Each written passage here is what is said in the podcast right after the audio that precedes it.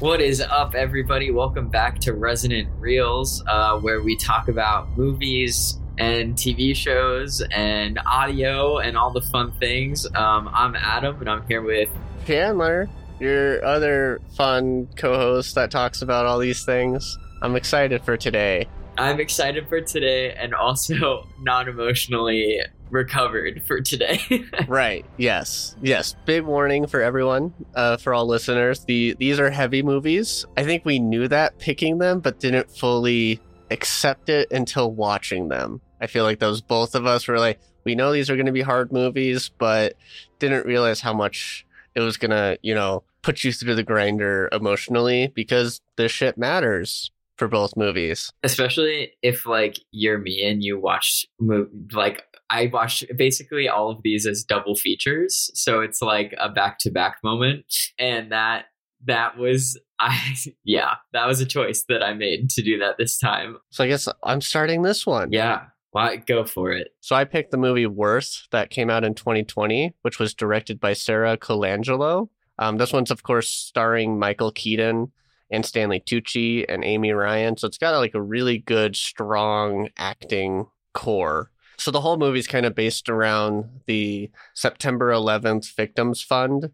I think he's technically a lawyer, but he's like a special master lawyer. It's it's complicated to kind of figure it out, but his name is Kenneth Feinberg, and he essentially has become known because of this September 11th Victims Fund and helping big cases and helping determine valuations of human lives that are lost in, in tragic incidents.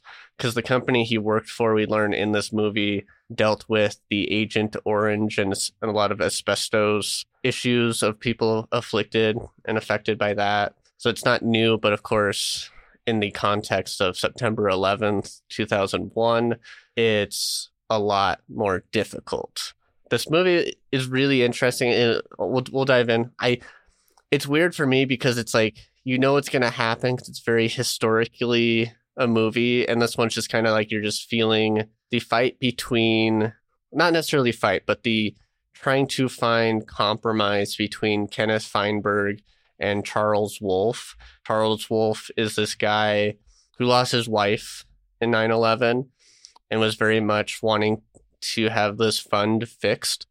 So he started this whole campaigning effort to fix the fund because everyone was confused because it's a very this was pushed as a very quick turnaround process because Congress was scared of a big economic crash because of class action lawsuits against all the airline companies and then the government would have to do bailouts and th- things like that and it's a really rough era of America economically, especially because we are honestly on a verge of a crash before the 2008 economic crash that happened. You know, Bush and his administration are enacting this war on terror and send like upping the military spending to send troops and have presence over in the Middle East in retaliation and response to the 9/11 attacks.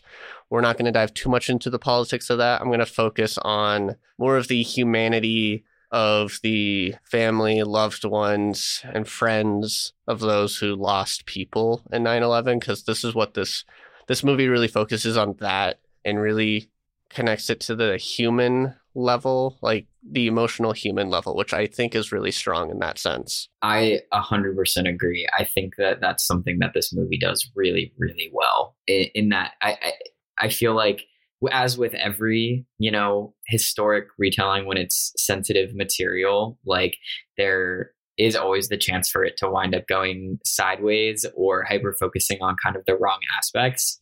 And i feel like this movie did a really good job of what you were saying with with talking about the the humanity of it all and and focusing on those actually affected. So i mean like from the get-go it's it's a very uniquely stylized movie but it's like in that like this is a biography style that's kind of been very common, I would say, in the last 10 years, where it's like things look beautiful, but it's because you're focused on people having lots of dialogue.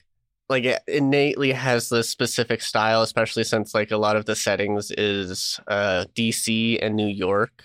Like we were just hopping between like mostly just those two cities because uh, Feinberg's company, for lack of a better word, runs out of DC or Virginia area. Uh, but essentially, like the movie kind of starts out following Feinberg, and this is pre uh, September 11th, 2001. There's a lot of unique sound design. So, like, I do like I this is a fun thing to connect both our movies today. Really unique and well done sound design and storytelling. Agreed. Yes. so well done. Uh, because the first, the be- the truly beginning of this movie is actually hearing different people's testimonies of the people they lost in 9-11 and it's just a black screen for like at least 30 seconds or so and then we cut to just one uh, woman talking about i believe it's her son that she lost. Where we get immediately like what this movie is going to say to us. It's like this is the summary of the movie essentially of what people feel like and why they want some sort of recognition, respect, and justice because they're they most of the people affected by 9/11 truly blame the US government for letting such a terrible thing happen. And they're not fully wrong. Wrong. Yeah. I have two things. One, listeners out there, uh, my laptop is very broken. It fell off the top of a refrigerator. Um, and so now if I try to move my screen past a certain angle, my screen goes black. So I was actually um, very unaware that the first 30 seconds of this movie were a black screen and i spent some time trying to reboot my computer trying to figure out like how i could get it to function um, because everything else works. Like the whole keyboard lights up and everything and then i realized oh this this is this part of the film. Great and I will also say, I watched your movie after I watched my movie, and going from my movie immediately into this monologue of another mother talking about losing her son in a very tragic way fucked me up. Uh, that was like the, the the ideas of loss due to tragedy between our two was was a lot. Yeah. So yeah, then after that we kind of cut to Feinberg kind of just he he's teaching a class um, I forgot what university he's at, but it's a place he he just kind of adjunct teaches. It's a Columbia. Columbia, thank you. And he's talk he he it's a really cool kind of like quick lesson of the class of what life what a life is worth. And he's like very much like this isn't philosophical, this isn't rhetorical, like how much is a human life worth? And he does this whole scenario, picks students, put them into like weird roles kind of thing, but he doesn't care because he's showing like what he and his company of lawyers kind of do for a living of like we have to figure out an evaluation of a person's life in whatever accident. So he goes on the scenario of like so and so's ex girlfriend's father died from a tractor or a combine harvester running them over.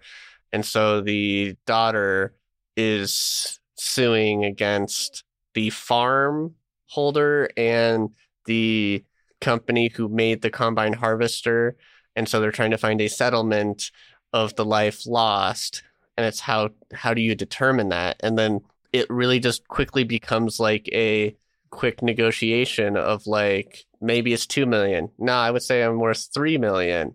And then it's like how about 2.7 million?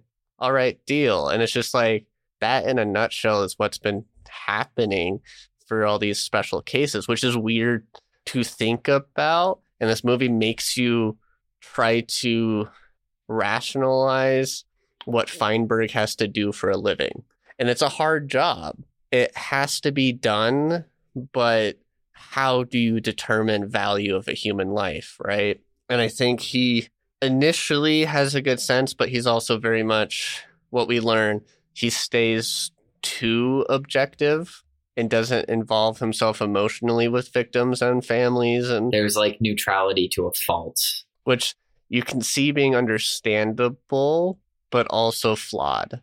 And that especially becomes apparent when you get to 9-11 we also learn that he's been trying to get this new home made that he wants he and his wife to move to.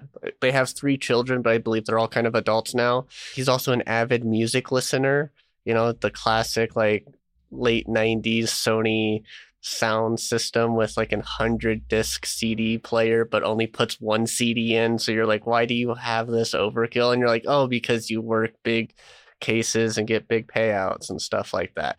I think it was a great casting to put Michael Keaton in this role because everyone has this like, I love Michael Keaton. He's great. But then he's like kind of playing like this like weird highbrow person and you don't know how to feel exactly. And I think that's just like so spot on. Yes. I, I mean it's Michael Keaton. So it, it, it but this is this is just another role where it's like damn, he really did that. Like, you know what I mean? Like he he truly just becomes these I was gonna say versions of himself, but they're not him, obviously. They're just he just becomes these people, characters, whatever. Um and yeah, this one watching, I was like I I, I kept having to remind myself that I was watching Michael Keaton and not like this guy in real life. Right. Yeah. It's it's all the casting. Like you believe them as these real people and you kind of like forget you're seeing these actors play these characters and i think that's so responsible and well done in telling this story. Because like i even say that I, like when we get to stanley tucci's character charles wolf i was just like i was mind blown again with stanley tucci. I'm just like you're just so good. Uh yes. What a king. But yeah like most of the sound design in the beginning of this movie kind of like follows ken because we get a little bit when he's like doing his late night, putting on my headphones, listening to music, and like we get this slowly just change in the audio quality because it becomes we're listening from the outside. Then we're kind of like getting the weird stereo still hearing the muffled outside world and then it's the fully immersed into the music. And he's an opera fan so it's a lot of opera music and classical music. But what a beautiful genre of music to like have that moment to as well with the the sustained notes and tones and to be able to go from that outside to inside. Like oh it was so good. So we kind of also learned that like feinberg listens to music a lot to help soothe his soul is what he says later to like deal with the complexity of like number crunching and evaluations that he does because like I can't even begin to imagine how much you try to consider because he genuinely seems like a good guy when he tries to do these valuations and tries to put everything in perspective. But he also has the he has the goal of like get this done as soon as possible so people can just get closure. It's a check it's like a checklist is how it is how it kind of seemed. It's like great you know this is the end goal. We're just getting to the end goal. It's about it's about crossing it off. So he's riding a train. It's his daily train commute to work. We're we're focused on him but then we see like we hear phones going off because it's also he's listening to music on the train with headphones on. So we're like we're kind of like sucked in initially with that. So it's another beautiful sound design moment. He's just sitting there trying to do work on the train, you know, because he's a busy guy, got lots to do. We hear a bunch of cell phones start going off, and these are like early phones, so they got those like stereotypical rings that are just annoying and gnawing, and you're like, ah, turn it off. But you just you, we start seeing panic of people, and people are trying to look out the train window, and he is like one of the last people to be like, wait, what's going on? Because it truly takes a lot of commotion to get him out of the work and blinders that he has on. And then the train stops with him, see out the window the plane crash on the Pentagon. From there, like we immediately just cut back to him at home with his wife, watching the news.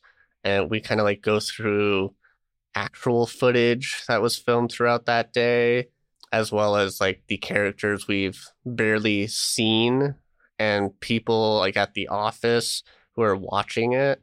I think this movie does a good job at also selecting archival footage. I liked that incorporation a lot. And I think it, it only works because it was filmed in like that stuff was filmed in 2001. So like contextually and like the quality of what was filmed still works in comparison to like your movie where it's like they made the artistic choice not to go that direction because of the possibility of losing the audience and the suspense of disbelief. And then of course Feinberg gets contacted because he does a lot of work with the US government to sit in on a special meeting with a bunch of politicians of Congress and such with some other lawyer types to hear what their plan is. It's just so these politicians like they're they're only thinking what's best for like the country and the economy and much less about people. Yes, it, they're thinking about the the the the not. I mean, the best way to say is like the non-human aspects. They're not thinking about the humanity of anything. They're thinking about like the you know the literal land, the way the government works. They're not thinking about the humanity. You have Feinberg interjecting a couple times, being like, "But like, you have to evaluate human lives lost and like consider." their value to society and what they could have valued because this wasn't their fault that they died and congress is like no no no we can't like we need you to like figure out how to fix it because we can't deal with a class action lawsuit so you have this other lawyer lee quinn who's like no like you're gonna get sued like these airlines are gonna get sued people are gonna like congress very much is like we can't economically do it because we will be providing the bailouts and we don't have the money to do it if you're going to target these airlines that are already going to go bankrupt because these airlines did go bankrupt historically anyways because of these attacks. And so the government's like, we would have to do the bailouts. We financially can't do it. We're at the verge of an economic crash. And Lee is very much like, uh, it doesn't matter. Like, people, you're trying to do this too quickly.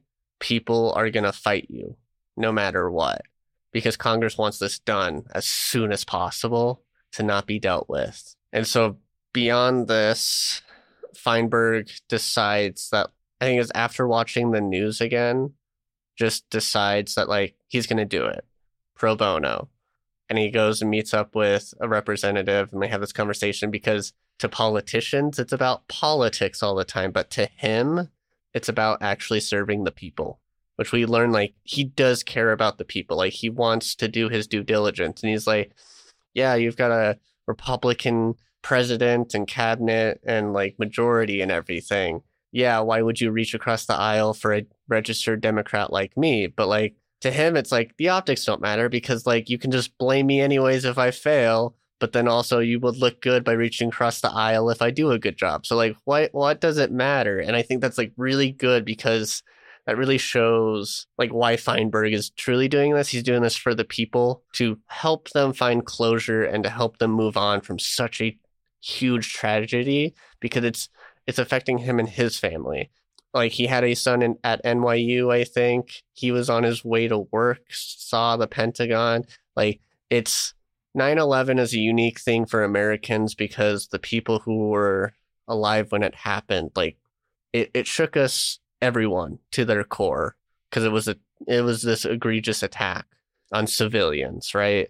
And it was scary and terrifying and people had understandable fears since that attack of like being in high rise buildings, going on airplanes. My uh my dad got stuck in Boston because he I was alone with my mom and he had he had flown out to Boston. I forget why, but he was like supposed to fly back like the next day or something and obviously could not get on a plane for quite some time after that. I think like there's a really interesting dichotomy in this film because because er, we you know earlier we were kind of talking about like Feinberg's like just getting them as closure as quickly as possible. So like there's there's eh, urgent like urgency in that way, but then also the politics and the optics of everything.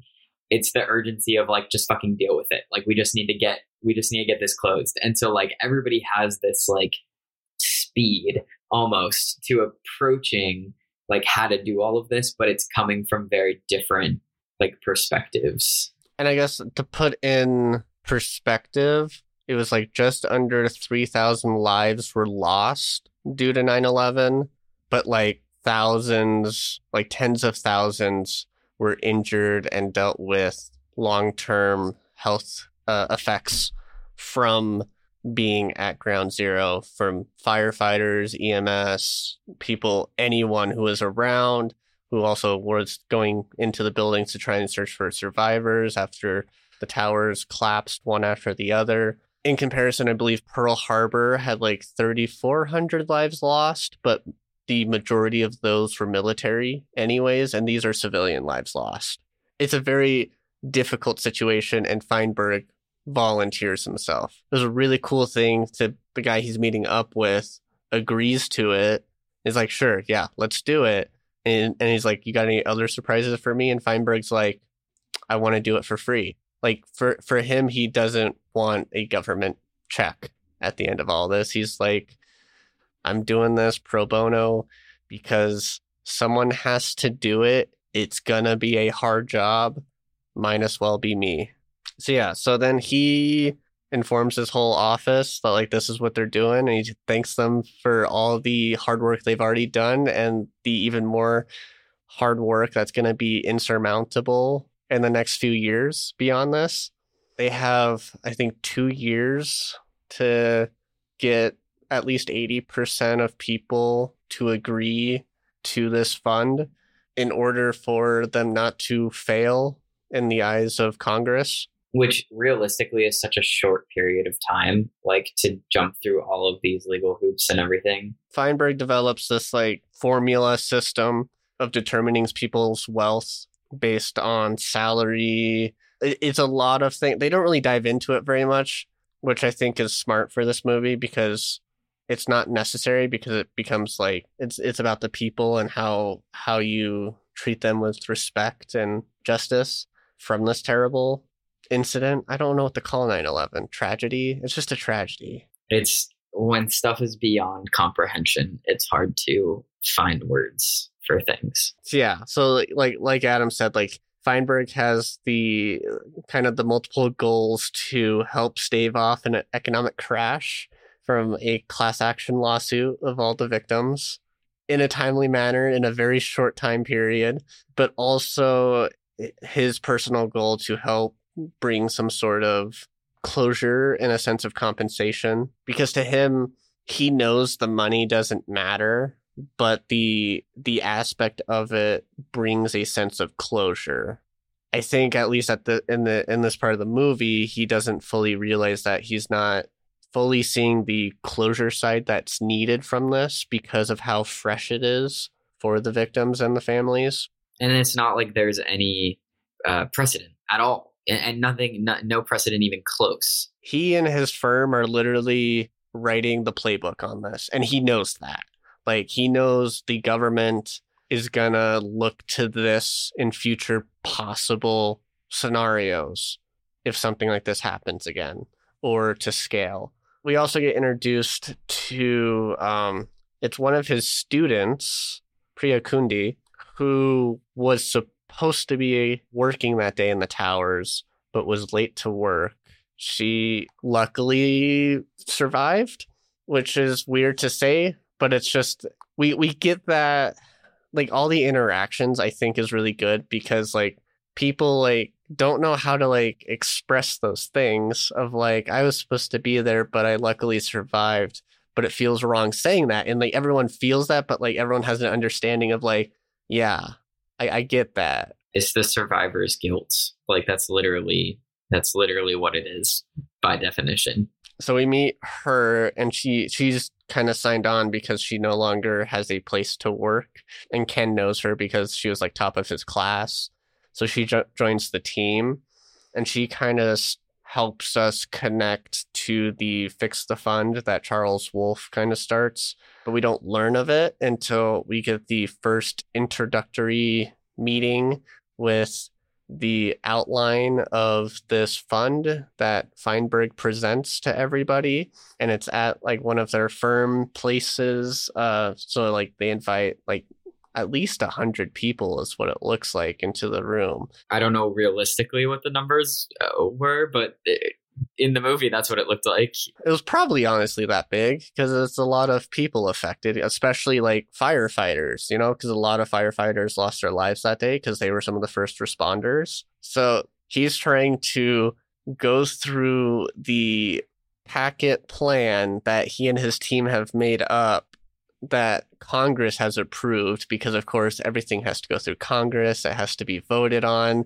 because this is government federal money. So it's a, so they're kind of stuck to like what Congress has passed. And so they're busy trying to explain it so then they can do interviews with people to get financial records because one of the big things initially like Feinberg says to his team is we know how many people like we we have the list of people who were on the airlines who were working at the Pentagon and some of the firefighters based on companies and people they've lost there like we can get those records easily the harder thing is who all are in the towers like we don't know because those records are gone because they crumbled and fell. I, like the so like teams of people go out and they go to all the missing missing people paper walls. It's weird looking at it from like a a 2023 lens because it maybe it's the way they filmed it, but it's very evocative of both the Vietnam and Korea War memorials in DC. That's exactly what I was gonna say. Yeah, specifically those two with the with the wall. Yeah, you you really grasp in those moments. They're doing work and writing people's names down to try to contact those families because the assumption is that like these people are gone. If they're missing, they're gone. Like they haven't disappeared or anything. They're they're probably dead, which is really sad and morbid to think about that. In this meeting, we're trying to like tell everyone who are just everyday people. Like most of them are like everyday New Yorkers, right? They understandably get outraged. There's no sensitivity to the way that he's approaching any of it at all. And it's like watching it, I was like, okay, I get I get where he's coming from because I've been exposed to him as a person now and I see like I know his I know his heart, I know his thoughts, right? But like this group of people that he's talking to, does not, and therefore their reaction is absolutely justified. Like they think he's an asshole. Yeah, they think they think he just works for the government and believes in the government's best interest when like he truly doesn't. The way he uses bad word choice because he he's not very good at public speaking is what we realize, especially to this large of a group who are very emotionally charged. He's in over his head and most of these people don't understand what he's trying to communicate. And he does have the best intention to try to communicate that, but he's just failing so horribly. And it's really intense for the whole firm because they're losing the trust of the people in trying to even just as an introductory meeting to try to go over it because understandably all these victims are dealing with you know the recent loss of the people that they've lost as well as like the news cycle, especially lots of different news cycle, because some of the news cycle really gets on about how the I mean critically about the government covering themselves, going into a a self-proclaimed war that not all of Congress supports, but the president through executive orders has enacted, and just kind of forgetting about the people, which is like becomes a very central point in this movie that like the government keeps forgetting about the people and how many problems that happened that day and aren't owning up to the problems and providing adequate solutions and how to prevent it in the future. So understandably a lot of people are very upset and frustrated and and scared because there was nothing at this time either that was like how like you use the word prevent but like is it now prevented? Like is there is the is there another imminent threat? Like how do we know this isn't going to happen two months from now let alone five years from now? Yeah. And then we meet uh charles wolf we fully meet charles wolf we had a little snippet earlier because a lot of these more prominent characters that we see who have been affected that we kind of see uh, more and more of. The movie does a, a really eh, very interesting storytelling perspective of the morning of and everyone going to work and leaving but seeing it from the victim sides of the people who survived and lost people and, and them at their home and it's like you know Stanley Tucci's character Charles Wolf, he's on his computer because he's become this like very big, gonna get fully immersed in the new World Wide Web because it's in it's the early days of the internet, and he's saying bye to his wife who's going to work in the towers that day, as well as the Donatos. Yeah, Frank Donato, and yeah, uh, his it was his brother Nick, and then it was Nick's wife Karen. Yeah, we see Karen Donato with her family trying to, you know, get kids ready for school or whatever that day, and it's like a kerfuffle because she has like three sons, I believe. So there's just a it's a busy household and a small New York house, understandably. And then her husband, who's a firefighter, is like, "See ya, late for work," and leaves, kind of thing. Which we learn later that he was on shift with his brother, his older brother. But yeah, so we meet we meet Charles Wolf because he's late to the meeting. He's like, "Am I late?" And and Priya is like, "No, no, no. It, I, we just started. Uh, here here's a packet if you need it." And he's like, "Oh, I already have one. I printed it off the internet." you have a typo on page three. There's also a lot of things wrong. Like a lot of things need to be discussed, but you know, we'll get into that later. Like he he has respect to hear people out, but he's also very much no one is caring about us victims, right? Like no one's caring about us as people and how we feel and the complications that it's not as easy just to put us through a formula and call it good. Like he understands that there is a system that needs to be put in place, but he wants people to, he wants the government mainly. The only way he sees the government to actually listen, just actually acknowledge the citizens that it's supposed to serve and protect is through Feinberg, right? It's like his his only avenue is to get through Feinberg and his firm to force them to tell all of their stories essentially which becomes a big thing of like we need our stories to be told. Like i don't care like we'll we'll sign up for the fund. We don't care what the money is. We just need people to know our stories. And that becomes very very big with uh, the donatos before like you know everything becomes more emotionally charged because feinberg is very emotionally distant to everyone because he believes he has to be. This movie kind of just kind of keeps going on like we start getting everyone everyone's stories right? We, we start doing the firm starts doing one-on-one meetings with people. They record them so they either it's a stenographer that takes the words down or they they they start doing tape recordings because if i'm not mistaken some of that stuff is presented to congress at one point as well which was a big thing because like feinberg later made the smart choice of like we're going to record everything and present it to Congress because they have to. Which was so smart too, though, because it forces it forced their hand basically. So yeah, the movie very much kind of like goes through hearing a lot of victim stories, and then we do get some special cases that come up. So like there is a a man who lost his partner, his gay partner, uh, at Pentagon because his partner was a civilian contractor at the Pentagon. But it's a very difficult situation because his his partner's family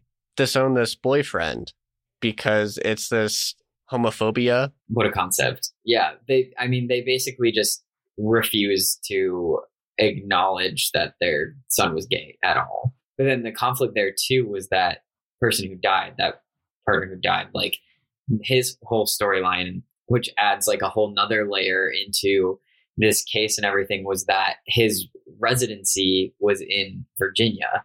And so, like, that then becomes a whole thing because due to the rules of the formula for the fund that Feinberg created, like, he, there is no compensation for him since his residency was outside of the city and stuff like that.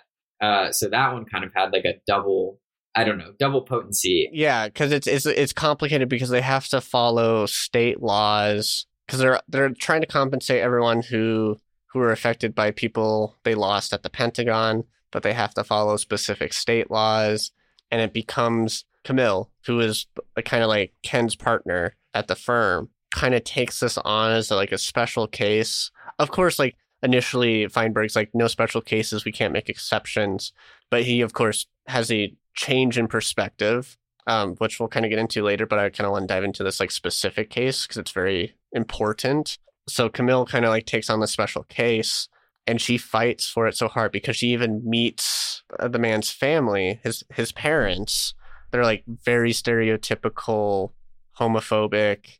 These guys just come out of the woodwork when money's involved. They're a bunch of snakes and eh, like very stereotypical of the time homophobia, homophobic verbiage, and it's kind of sickening. And like Camille is kind of like disturbed by it too and frustrated, which is like I see it maybe nuanced is the wrong word, but like this is also 2001 where like a lot of the like newer uh, pride movement hasn't been a thing yet. So it's like it's very, very, very cool to see someone like trying to make things right. Into yeah, in 2001 specifically, yes. Because the boyfriend, he has a recorded voicemail of his partner calling him.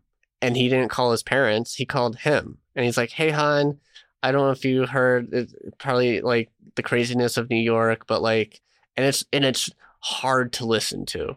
It is hard to listen to. Like when Camille's playing it in front of Ken at a part of the movie, he's like, turn it off. I don't want to hear this. Turn it off because he he doesn't want to be emotionally involved into it because he doesn't want to be biased. But like with that special case, they managed to change New York state law to allow compensation to gay partners who would otherwise not be recognized by the state.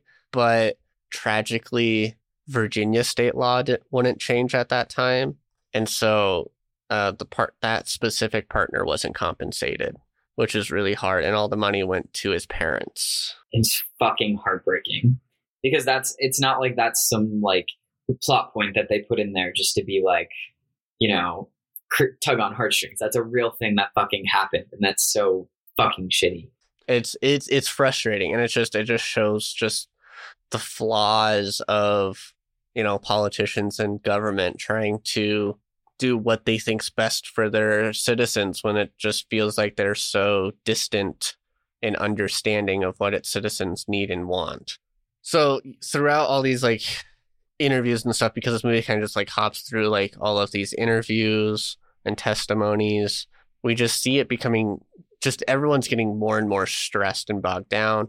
There becomes a really frustration butting of heads, especially between like Priya and Ken about like we, we can't just stay objective to this. Like these are people with unique cases. Like we have to find ways to get solutions. Like they have they do have small victories because Camille and Priya do meet up with immigrants who who aren't fully citizen and they do the smart thing of like none of this will criminalize you. Like this is purely confidential because we are a lawyer firm.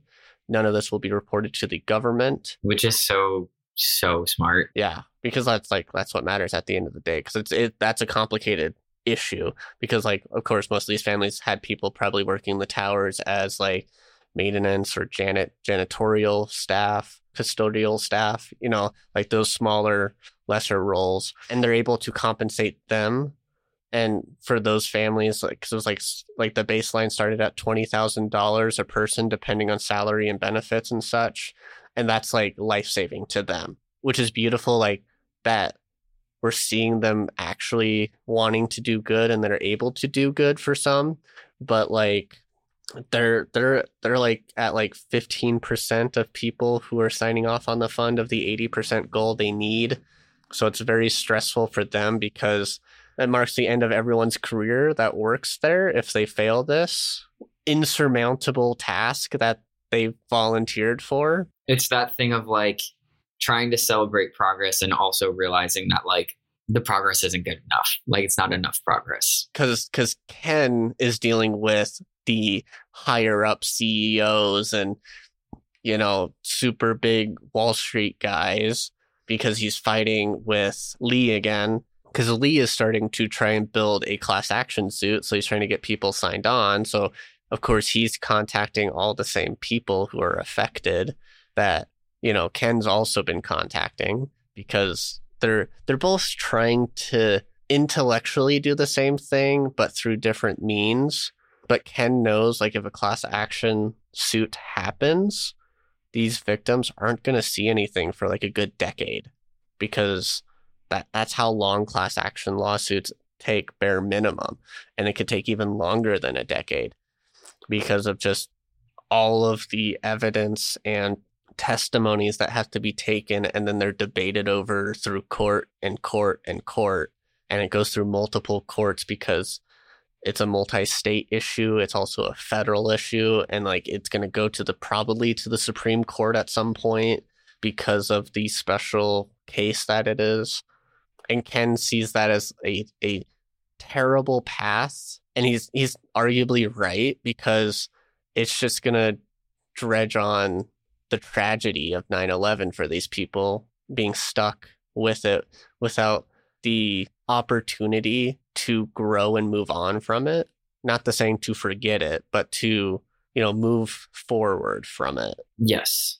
Feels weird to say the word slogan, but like literally of 9-11 is never forget. And I feel like that is underlying theme throughout this this whole film in the motivations of, you know, all the people at this firm. So Lee and the people he's representing of these like high paid individuals want Ken to raise the money minimum for them because it's like the bonuses and the yada yada. And Ken's like, those don't matter because those are so subjective and random and they could have a bad year or a good year. Like we can't we can't adjust it for these highest earnings and why does it matter? Like they're already getting paid enough anyways. And we do see like him do some of the small math like at home trying to work on this and like some people are getting like tens of millions of dollars. Some people are getting tens of thousands of dollars, you know, not millions, just tens of thousands. And you're like, that's that's their whole life worth. And that sucks. The movie does a good job of like giving us like timetable because it interjects with these title screens of like the month and year and how long till we have until the deadline. And then there's this beautiful scene where Ken's going to the opera and it's a 9/11 sponsored uh, event. It's a modern opera, so like he doesn't jive with it, understandably. But I don't think it's that he doesn't jive with it. I think he's too affected by it because he's slowly been his neutrality has yeah has not been able to to be maintained. The lyrics of the opera is like talking about what people have lost. It gets so simple as like a sock but then to a home, to a loved one, to like, I am lost because people are very much like, I don't, from the perspective of Karen Donato, she lost her world because that was her husband. It was a very pointed but very beautiful opera for him to go, yeah, see, like stylistically. it also very much gave me like Birdman vibes when he was in Birdman because of the lighting that were flashing on his oh, face. Sure. I can see that. It was just a little weird thing, but it was just like, oh, we're doing this. I'm like, you know, being theater background, I'm like, stage light when it hit you like that, that far back in an opera house, but whatever. So he he he kind of walks out of the opera before it's finished because he kind of gets overwhelmed and he he runs into Charles. And Charles is like, "Oh, I thought I might run into you here. I just can't get into modern opera." And they both kind of like agree of like it's not like we don't hate it. Like it's just not our thing. Like it's no Puccini, you know? but then they really start having this like conversation that kind of gets a little tense, but like it's trying to find some sort of common ground because like Ken knows, like he knows, and he he explains to Charles like he knows this is a shitty situation, but like he has no other options because if he tries to change anything in the formula, which he's wanted to do since like day one, Congress would knock it around, take another three years to like try and redraft something new. And it might even be worse than what it initially was in the first place because they're going to take it as an opportunity to do a bunch of stupid soapboxing about other issues and special issues and stupid stuff like that because he truly just wants to help people as soon as possible. And it, and like you know charles is like why are you doing this anyways? Like why'd you choose to do this? He's like i volunteered i'm i'm doing this because i believe it to be my duty as an american to try to help in some sort of way from this tragedy which is very poignant and strong emotionally and that starts getting some understanding with charles. But like charles is very much of like you're not talking to people yourself. Like you we don't trust you because you're not there. It's it's your people. We think your your image to us is someone who's apathetic, who's distant, who who doesn't care about us as people. Like we just to, to quote Charles in this moment, we just want, you know, respect, acknowledgement. We want justice from this. And he like goes on the special cases of like, because uh, they also had a meeting in his office a little earlier in the movie where he's bringing up special cases that like he knows Ken has heard because he was on like he was in the room where his his people have talked to him because Charles has been talking to all these victims as well as some of the people who's worked at his firm. Like Priya has started going to these fix the fund meetings to hear out like why these people are upset and why they're choosing not to sign on to the to the September 11th victim fund. It becomes very important where like Ken starts getting a better like yeah, his his neutrality just kind of just washes away in this point because he's just like you are right. Like I this is the character shift. Like this is where this is where that choice is made. Exactly, cuz he he realizes this isn't as simple. Like these are people's lives. People's lives are complicated, they're messy, and he himself who's who's taken on Karen Donato's case, which has become a special case because we learn her husband had a mistress with two daughters.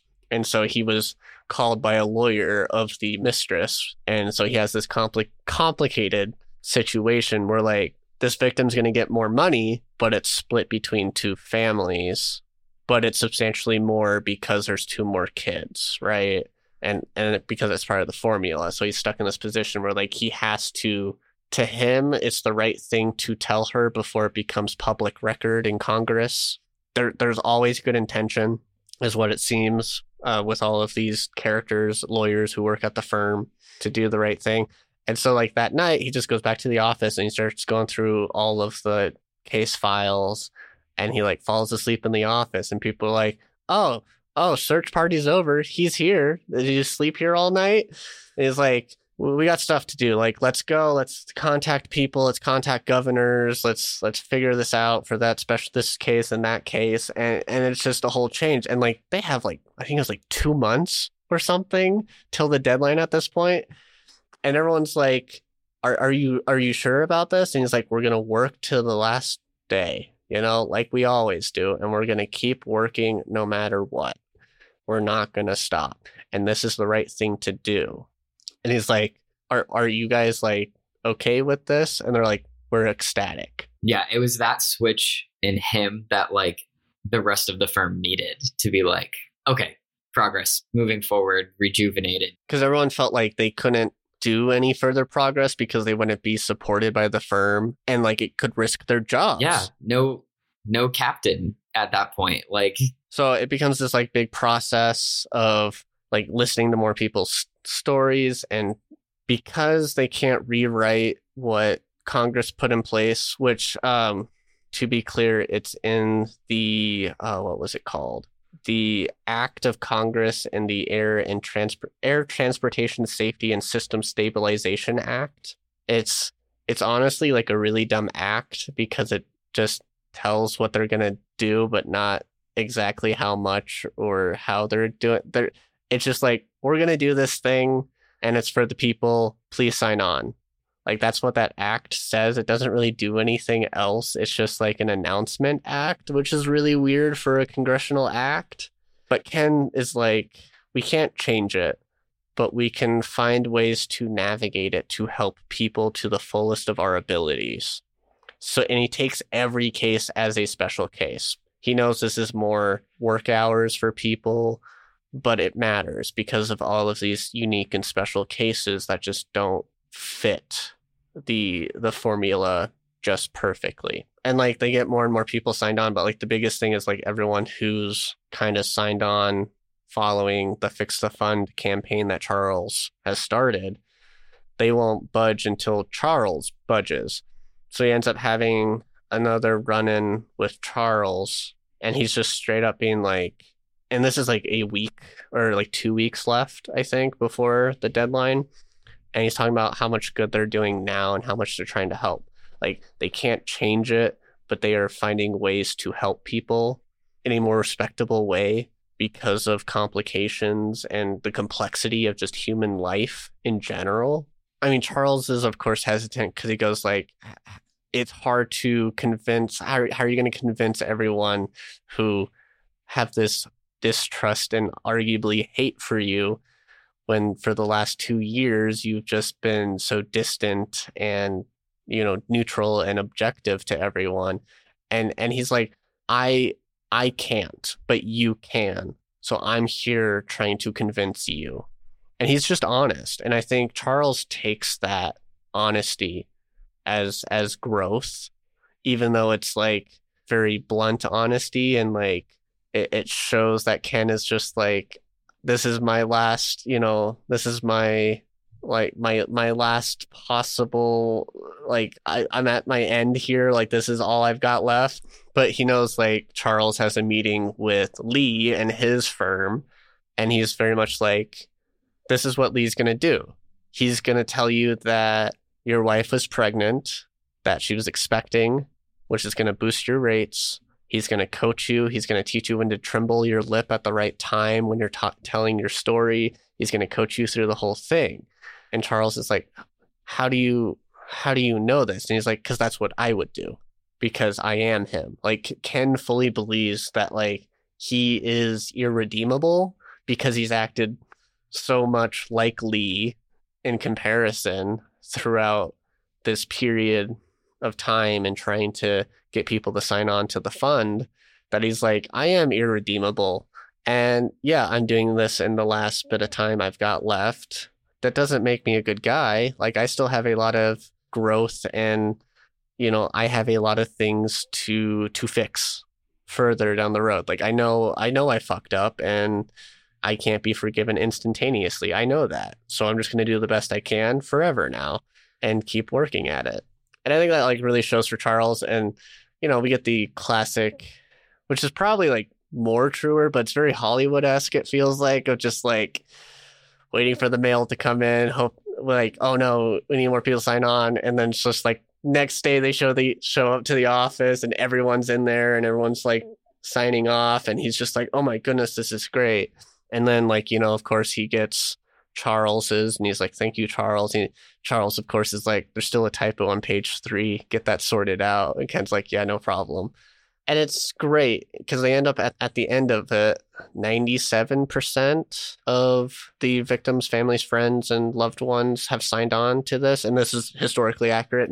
It's been the most successful victim fund in US history with a 97% sign on rate. I believe is like so like 90 people did not sign on of the almost 2000 or something. I think was is the actual numbers. Yeah. That's insane. It's quite historic for for that. I mean of course, you know, it's been the basis of a lot of things. Uh but also we kind of get a conclusion to the the Donatos cuz Ken Ken's been trying throughout the movie to talk to Karen to inform her properly about the mistress and the other children because the fund has to compensate them because there's DNA evidence and they're required to by law to compensate. And he's he's fighting his uh his brother the whole time because he has a complete distrust and everything because he's he's very much he's got survivor's guilt for sure because his brother went back to go save him and I mean he's he's very angry at a lot of things. He's angry at you know the system, at the the response teams because of bad equipment that they've you know hounded about having such bad equipment for New York because radios don't work and such. And like that that's cost so many firefighters lives because they've had bad equipment and couldn't hear necessary communications. Yeah it's it's it's horrendous. And his big thing is he wants people to hear that and know that so things can fix for these first responders because they're busy risking their own lives to try to save other lives. Yeah, so we have this like really rough confrontation and conversation that Karen overhears about the mistress and two daughters. And she's just like at the end of the movie, she does come to the office and sign sign on to the victim fund because she's like she always knew he wanted daughters, and that's like kind of a, a big thing. There's an earlier conversation where her first pregnancy wasn't successful, but it was supposed to be a daughter, and that was Eden. and it's very sad and hard in in the context of everything that's very sad and difficult through this whole movie and she just truly wants these kids to have a good life and if they can get some of that money then so be it why should she stand in the way of that which is very mature and respectable a, a lot of growth but like understandably she she has a lot of emotional turmoil because she knew kind of you know because she's she's a wife she like knew her husband was up to something it, it this whole storyline for me just added a lot of uh, just I keep using the word humanity, and I'm going to use it a lot when I talk about my movie as well. But like, it's not like these people that were being advocated for weren't perfect human beings; they were just human beings, like the you know.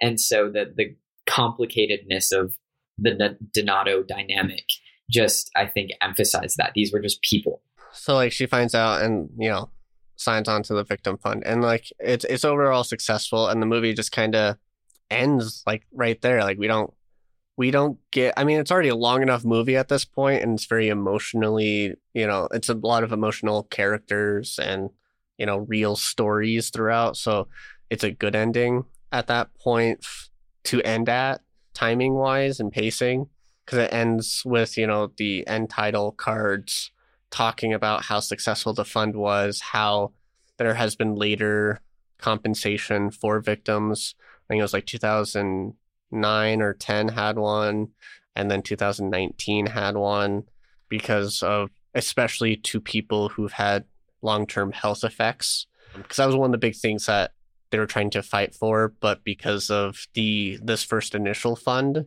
it was out of quote unquote scope because injuries had to be within 96 hours, which was even a fight to get there because Congress wanted 24 hours, which is fucking crazy. It's impossible. And that's why it was set that way to begin with. Anyways, but there's been multiple funds later, especially to those who have the long term health effects from working at ground zero and trying to save people's lives. Because, you know, when those buildings collapsed, that was a lot of asbestos in the air so that really fucked up a lot of people, as well as, you know, you know, burns and things like that for people who got caught in the fires who made it out of the towers. But then, of course, this movie also ends talking about how Feinberg started a, a new firm from this. I think it's called like the Feinberg Fund, I believe.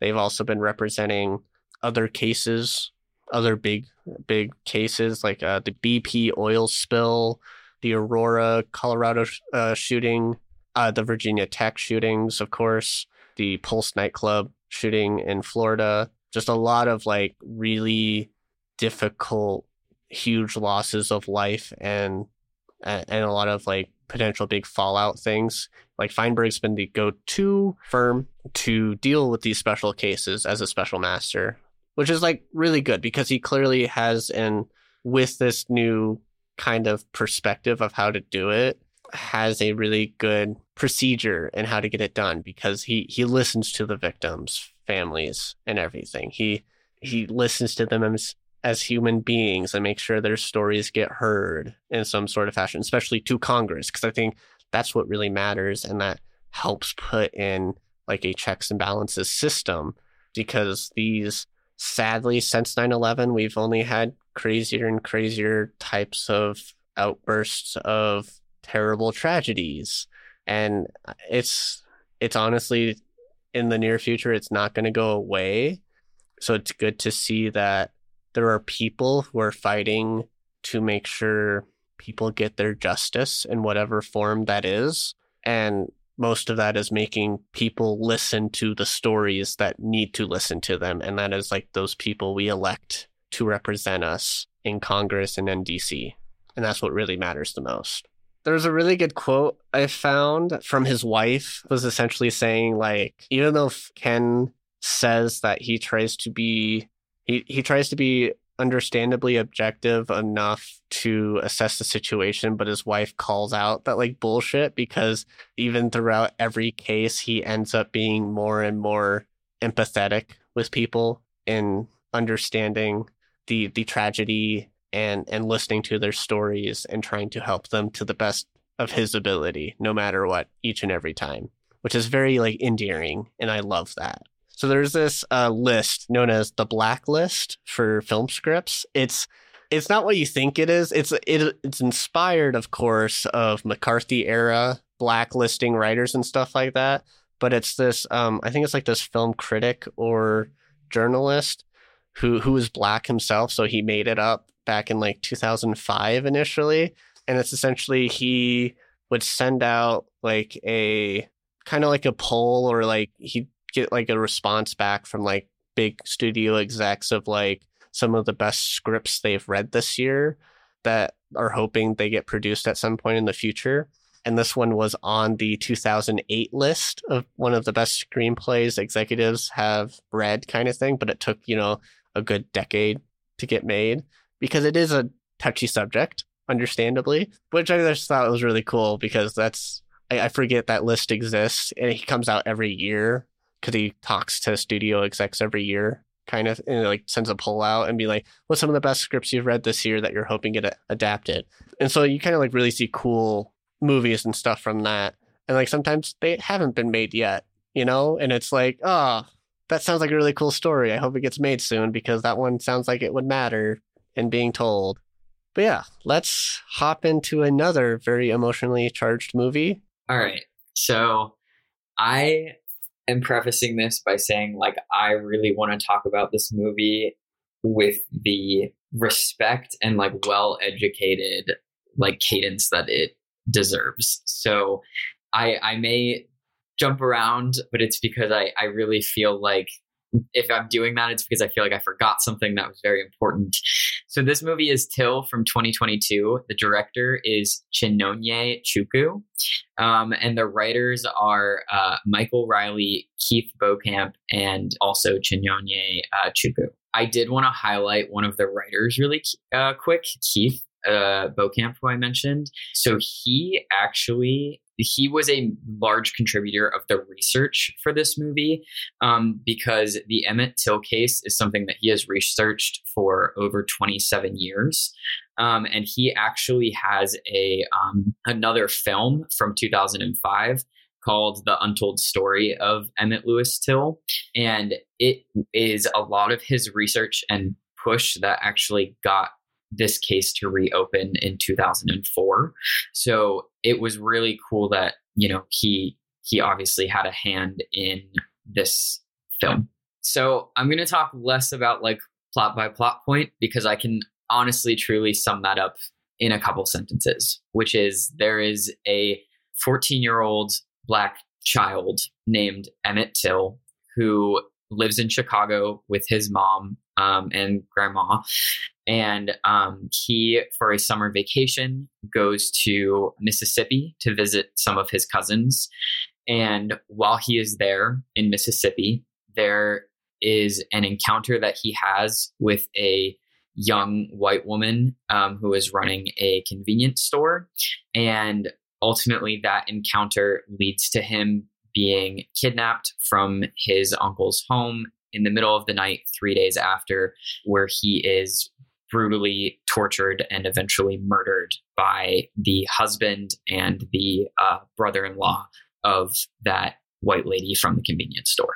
So this movie kind of can split into what I feel like are two acts. Act one really is the events of Emmett Till going on vacation and, you know, to Mississippi getting an idea of who Emmett Till was as a child leading up to his death. And then Act Two is a very heavy focus on everything that happened after that. And his mother, Mamie, is honestly more of a main character in this movie than Emmett Till is himself.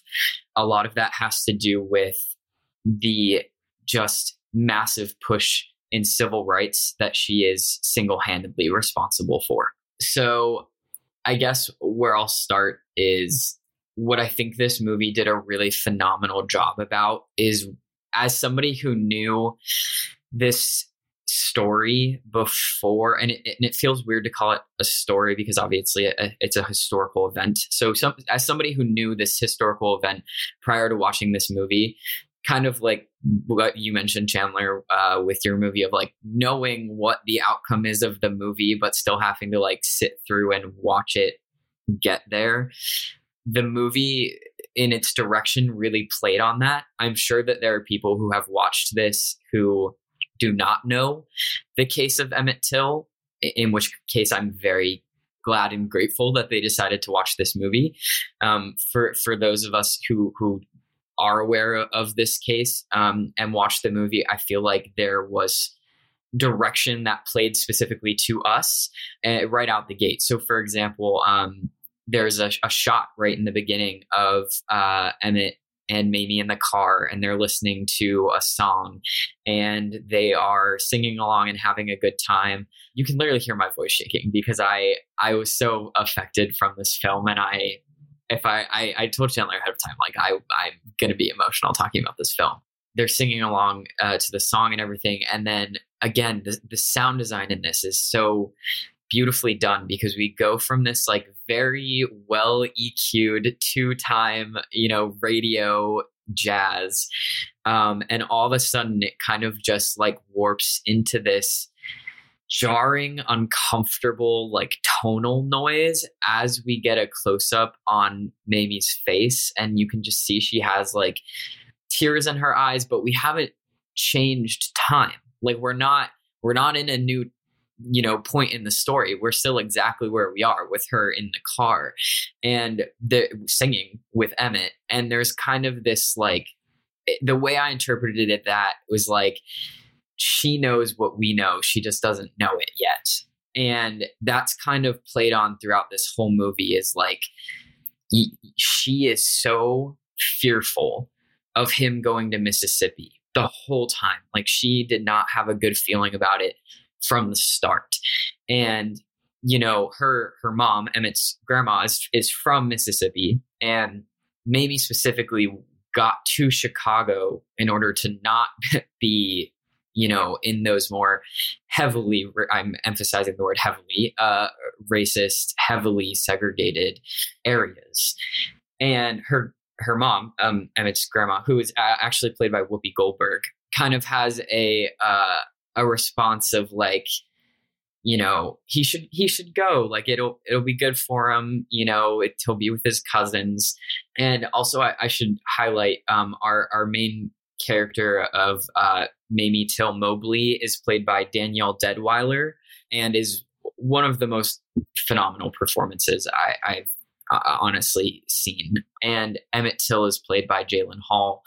We get a really good sense of like who Emmett is as a, a, a, human being um, right out the gate. You know, he's he's goofy. He loves to have fun. He's a big personality in the room. But we also learn that like he has a stutter kind of early on. He's singing to a, a you know, commercials used to be songs all the time with little jingles. And so he's singing to it and like his grandma and his mom are like in the room and um his mom's uh I guess partner, boyfriend, man, which I'll get into later as well, is there. And they're all just like, you know, you didn't you didn't stutter one time when you just did that and like really like hyping him up. And and again like I think that a lot of times these cases, and specifically like civil rights era stories and events, are really relayed to us as like things that happened forever ago.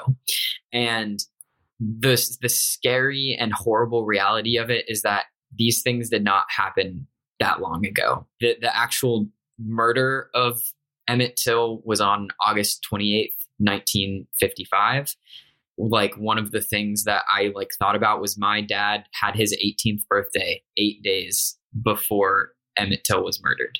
That just like puts into perspective I think and it's it's it's shitty when people have to be able to like you know put, put place something in context within their own lives but I, I feel like that also helps really emphasize like this wasn't that long ago. This you know there were pictures were in color you know? Like there there was television in color with you know products that we use today. Like this wasn't this wasn't a 100 years ago. The movies at the get-go really pushes like society as well it's it's it doesn't do it in like rose tinted glasses or in a picturesque way it's very much like even in chicago there is racism there is prejudice. It's there because uh, Mamie's taken Emmett to a department store to get some shoes and and a wallet. He ends up picking out a wallet, and immediately Mamie gets stopped by an employee that seems like he's more of a security guard because he was probably hired as more of a security guard. And he's like, Are you sure you didn't find something you want down in the basement? And she's very much a strong woman, a strong black woman in this time. And she's like, Nope, I found what I just need up here just fine. Thank you, sir. And of course, it's got the what they had to do, especially throughout this time, anywhere they were in a predominantly white place be respectful to the white people, you know, and have the specific tone and cadence and how they spoke because if they said something just slightly off it, well, i wouldn't even yeah i wouldn't even say respect like it was a it was a forced like subs like uh, you know subservience like that yes. that was mandatory. And it's it's contrasted very differently like the way that i mean the way that it was in chicago versus the way that it was in Mississippi and and the movie does a really good job at showing like these are two sides of the same coin. You know, like it's existing in both places, it's just different on how it's existing. I also think it's worth highlighting that this is the first movie where this case has been portrayed in a, a non documentary style film. Again, I'm very grateful that there was so much research. Um, and one of the things that um, I looked into. As we as I've said in the last couple um, episodes, and obviously our imitation game chat and everything was like I was uh, before I even picked this film, um, I was looking into how historically accurate it was and and how you know who was consulted and everything. And um, simeon wright who is one of emmett till's cousins and also he was an eyewitness to the events that happened in the convenience store, was a consultant on this film um, until he passed away in 2017. So he was also a, a large contributor to make sure that this story was told the way that the, that the story should be told. The first half an hour of this movie is the audience sitting in, an uncomfortable anticipation of what they know is coming. We even get a, a scene um, as Emmett's in Mississippi with his cousins, his cousins work on a cotton farm. They pick cotton, and this is at a this is at a time where um, his uncle, um, who goes by uh, preacher, he essentially shares the profits with like the plantation owner. Um, so it's we're not at a you know we're not in a, a slave era currently um, but it's very clear that like obviously the black people are the ones in the fields picking all of the cotton and the white guy who owns the plantation house is taking the majority of the profits. And then um, preacher is able to take what's left and go sell it at market and and make money for himself. And while emmett is out there he's like not helping at all. Um, he's he's goofing off you know he's he's trying to get everybody to laugh and people are having a good time, but it, it does result in preacher basically being like, all right, like I'll take you back up to the house. Like clearly this isn't clearly this isn't the move for you. So once, you know, that day is eh, has come to its end, Emmett and his cousins go to go they want to go buy candy. And that is what, how they wind up at the Bryant's grocery and meat market what is interesting and the and the movie kind of shows this but historically it's documented as well that like the main clientele of the Bryant grocery and meat market was was black folk. Outside they had like checkers and chess set up and there were some guys like playing and uh, a couple of emmett's cousins went in bought candy whatever and emmett went in by himself. He he reached into like the bubblegum jar uh, to to get some candy. And uh, behind the counter is uh, Carolyn Bryant, and um, she is uh, the white woman. Um, and I think that the ages of people in this story are important. Um, I keep emphasizing Emmett is a 14 year old child. Um, Carolyn Bryant is a 21 year old young woman. The the part this there are a lot of conflicting accounts of what actually happened in this moment. Uh, some of that conflict is obviously you have white people giving one account and you have black people who were there giving a different account. And some of the conflict is also not necessarily knowing like what the intention behind certain things that Emmett did were. So I will get into that briefly. Um, in the movie, what happens is Emmett sees Carolyn and comments that she looks like a movie star. Opens up his she's she says like excuse me like very faint taken aback that he would even try to talk to her and he like opens up his wallet that his mom just bought him 20 minutes ago in the movie and he has a picture of uh you know a white woman in his uh wallet and is shows it to her and is like see he buys the bubble gum and it's at this time that his cousins are like oh shit he probably shouldn't be in there by himself. Like someone go just you know go make sure he's okay like go grab him whatever. So one of the younger cousins goes in and like pulls him out and and emmett's like trying to say like thank you as he's being like rushed out the door. And carolyn bryant comes to like the entryway of the store and emmett till wolf whistles she's so taken aback and she immediately starts going to her truck and all of the guys who are out there are like she's going for a gun. She's we gotta we gotta go we gotta go. And they all pile into the car. The last shot of that scene is them driving away as fast as they can while carolyn bryant has a pistol aimed at the the back of the car. The conflicting accounts are you have white people saying that emmett till was making very clear advances towards carolyn bryant and that is her account and her account of the story also drastically changed um, by the time she actually got to trial and to the time that she died, which was, I believe, only a year or two ago. The part that is also disputed is Emmett Till having a picture um, of a white woman in his wallet so you have white folks saying that he was bragging about having had sexual encounters with white women before. Mind you, again, he is a 14 year old child and showing people the picture in his wallet and saying that that was his white girlfriend back home. There was another account from a white person saying that he actually did not have a, a, picture of just like a random like one singular white woman in his wallet and that instead it was like a class photo of an integrated class.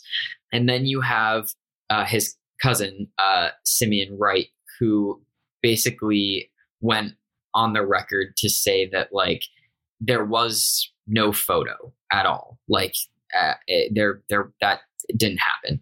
And that the whistling did happen but that no one really could definitively say what he was whistling at or what the whistle was for. It's all kind of a lot of hypothesis. Um, there is the hypothesis that he was whistling at Carolyn Bryant and his his cousins kind of went on record of saying he was always trying to make us laugh. He was always trying to get some sort of rise out of us. So you know, it, it could have been that. Um, there was another account that he was actually whistling at the uh, checkers or chess game that was happening like right next to him. And there is the third um, opinion, which is that his mom actually taught him to whistle in order to get past his stutter. He specifically had a hard stutter when it came to pronouncing bees, and he was getting bubble gum. And so there is a hypothesis that he might have been whistling under his breath in order to try to get the words bubblegum out to actually get the candy um, and pay for it. But that is the big event that that set everything off. Um, so they get out, uh, um, Emmett and his cousins, they get out of there as quickly as possible. Let's reiterate he's a 14 year old kid. Literal kid, and you have a 21 year old adult woman who is now uh, in a tizzy and immediate response is to grab a pistol and threaten these children's lives and and to put in some also additional details is Carolyn's also a mother of two children, I think, too. A new young mother of two children at 21. Like, yes, it's a different time, but she is a 21 year old mother. And where some of these different accounts are coming from are people who were in the store. And one of those people were her, I believe, sister in law who was watching the kids in the in the back of the store. So it was not even in the store when it, uh, or like you know in the main part of the store when any of, any of this happened, but was technically quote unquote present. So three days go by, and we know that because um, the cousins are out at some sort of fun, you know, function, whatever, and they're kind of talking about it. And one of Emmett's cousins is a little bit more standoffish to him now because he's like, you don't get it. Like he's he's clearly older. It's probably like closer to 18 and he's like you can't you're not eh, he actually has a quote of saying like you're not white, you're one of us.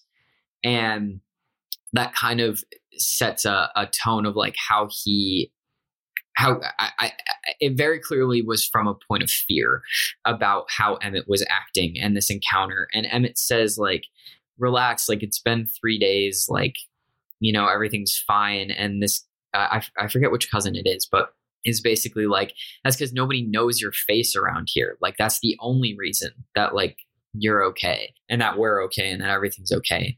And it is literally that night. And by night, it's actually, um, it, it's speculated to be between two o'clock to three thirty in the morning, somewhere in there, where Carolyn's husband and brother-in-law Roy Bryant and J.W. They pronounce it Milam show up at um, preacher's real name is uh, or, full name is Mose Wright.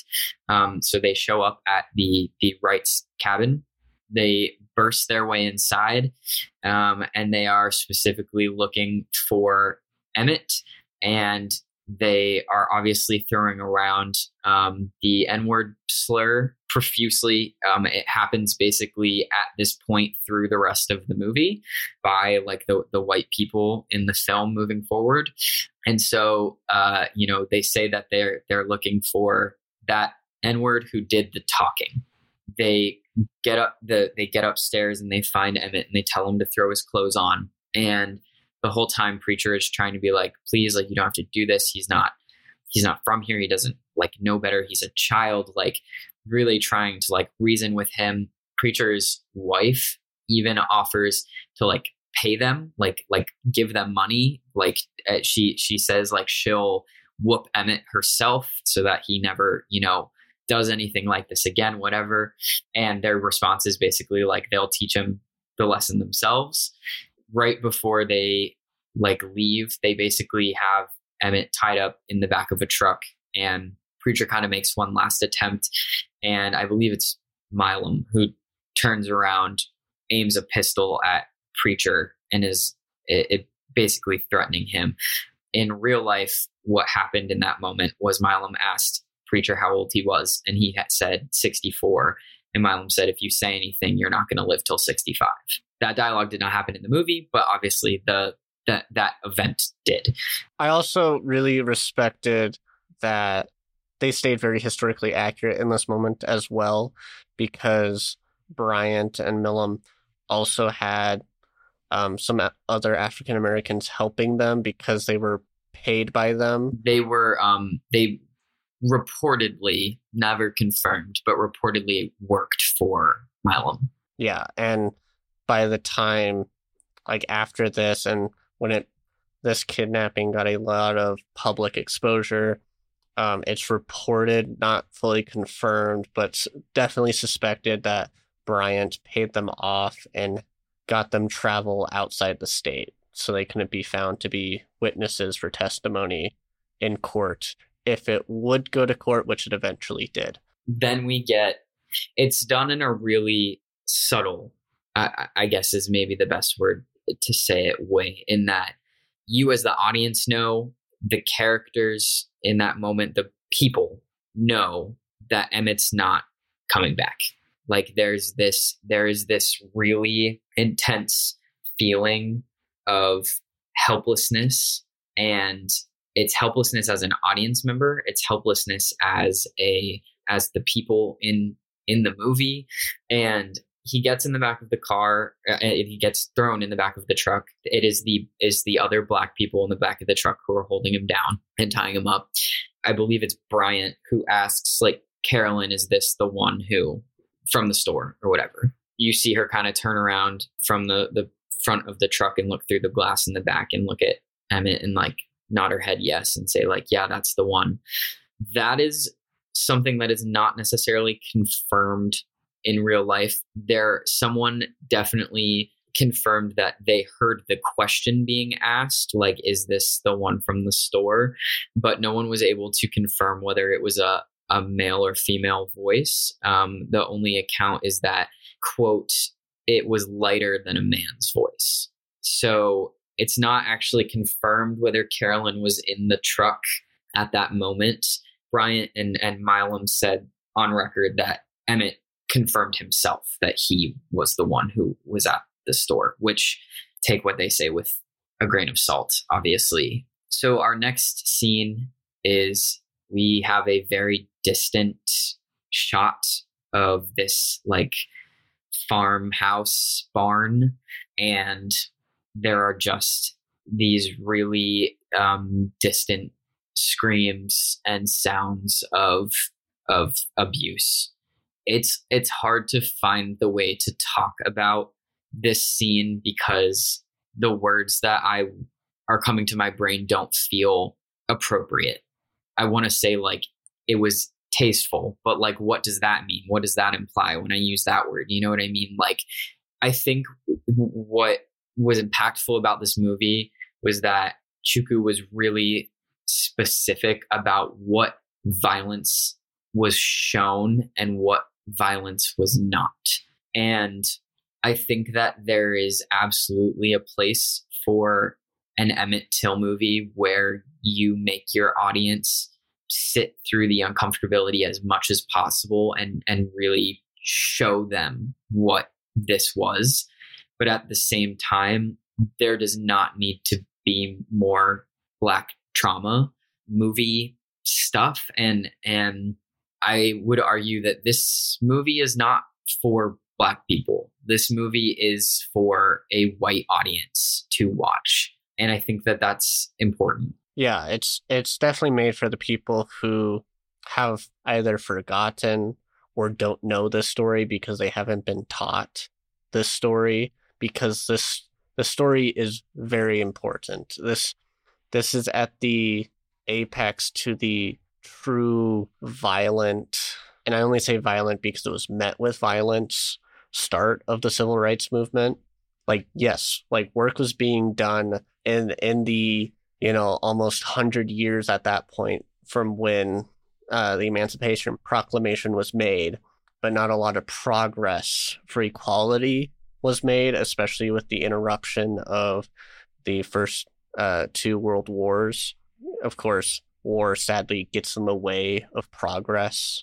So, especially since World War II, a lot more progress was being made because this is 55. So, I believe this is only a year after the Brown v. Board of Education conclusion with the Supreme Court was made, where Thurgood Marshall argued at the Supreme Court for the desegregation of schools. Yeah, so this is very much the early for for lack of a better word, the early days of the civil rights movement, even though it's an ongoing movement.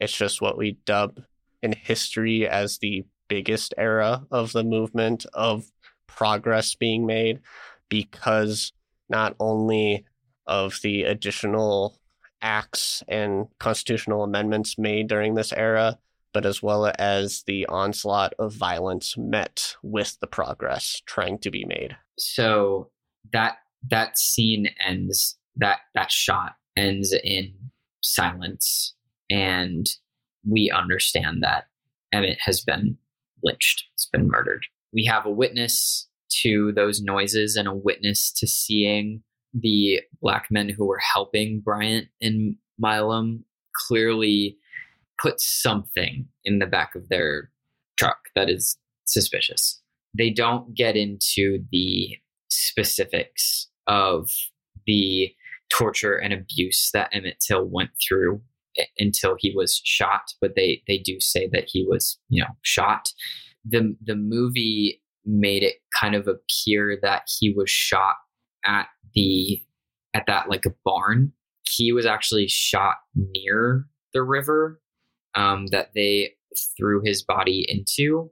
Something that they do not include in the movie that I think is important to sh- to talk about because it is the epitome of what a barbaric and just like just they didn't care. They don't they did not see black people as people is that they tied a 70 pound fan around from a cotton gin around Emmett Till's neck using barbed wire and that's how they threw him into the river after shooting him. And that was not I mean, and before that he went through significant torture and abuse.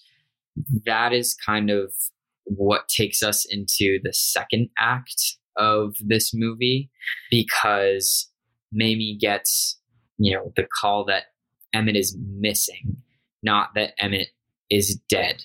And so at this point in time, we get uh, some politics start to come into play with like civil rights leaders um, and the NAACP and things of like talking about how Preacher knew that that Bryant and Milam obviously took Emmett, but that the most that they could get charged for would be like a kidnapping charge, basically. And we were getting, you know, prayer circles, and all of a sudden, Mamie's dad shows up, and we learn that he has left the family at some point to pursue another woman. And he's like you know i know your mother and i aren't together anymore but you should still call me.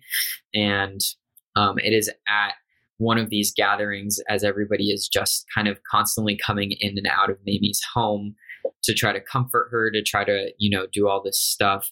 A woman comes in and tells mamie that she got a call from a reporter and that that he didn't want to tell mamie himself and that they found Emmett's body. Mamie passes out. We get this kind of close up shot of her. Just, it was such a, a profoundly moving uh, moment. And she passes out. The next thing we, we get basically is she has the body um, sent back to Chicago. Prior to all this, contextually, ever since being informed of it initially being a kidnapping, she was immediately put in touch with the NAACP through um, Rayfield Mooty. Yeah, Rayfield Mooty or, arranges a meeting with um, William Huff of of the NAACP chapter in Chicago, knowing like this is time sensitive, but also uh, the NAACP, of course, are gonna try and get as much media coverage on this as possible because it's it's part of the agenda to you know progress recognition to black lives and black rights and black issues for all americans um, because information is power especially in a political movement. And this is also the first time that we get an interesting look at how Mamie is getting treated because she has two ex husbands. And they reference Emmett's father um, earlier in the movie. The way that Emmett is, his body is identified is because of a ring that he was wearing that was his father's engraved ring. And we we learn that his father died overseas in Italy during the war. But Huff starts to kind of grill Mamie a little bit about her previous relationships and the fact that she has her fiance with her. I'm going to say fiance because there was talk about them getting married. And before Emmett left, one of the things he said was like, "Now don't go getting married well until I'm back." And yeah, so so she meets with Huff from the NAACP, and and again, a moment of just being unnaturally strong in the face of adversity even against Huff being like, You're asking me a lot of questions that have nothing to do with the fact that my son is missing. So that that prefaces her obviously finding out that Emmett has died. It was Preacher that identified the body um, at the river, and Emmett's body gets sent back to Chicago on a train in just a wooden box. And there is the whole family, friends, community who are basically dressed in black at the train station.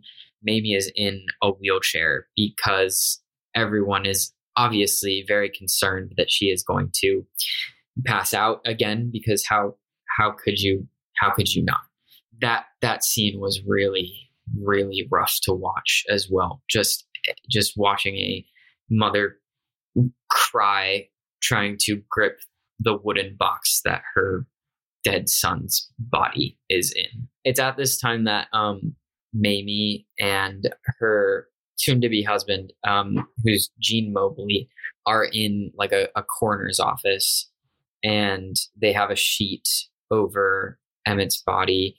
And the, the coroner basically goes to say, like, I, I need to prepare you. And Mamie's just not having any of it. Um, she's like, just remove the sheet you can already tell that something is wrong because Mobley and the coroner both kind of have like handkerchief up to their nose, indicating that there is clearly some sort of smell that is happening.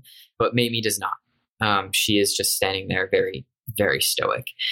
The coroner removes the sheet, and they see his body but at this point in time, the audience does not. Um, the way that it's shot is there is like a steel table directly horizontal with the body. So we, as an audience, are only seeing their reactions first. Mamie says, Everyone leave us. And you very quickly understand that she means leave her and Emmett. And the coroner and Mobley leave the room. And it is at that time that there is a, a slow tilt to the camera and we see the reveal of Emmett Till's body. I distinctly remember and still have them in my brain like the real photos of what his body looked like the special effects the whatever you know prosthetic creation i'm sure it is a whole bunch of all of that put together in the movie was spot on to what those original photos looked like. It is it was another moment that was just like very uncomfortable because it's supposed to be to sit through and you're watching Mamie do something that is taboo, which is she touches the body of her dead son because he is so unrecognizable that like she she pulls the sheet back even further and like touches his ankles and touches his knee and eventually just winds up like sobbing over his body. This body is beaten beyond any comprehension and on top of that it's swollen. It's been in a river for 3 days you know when a body's been in a river for 3 days you can only imagine what what that is on top of it. I feel like that scene lasted the perfect amount of time.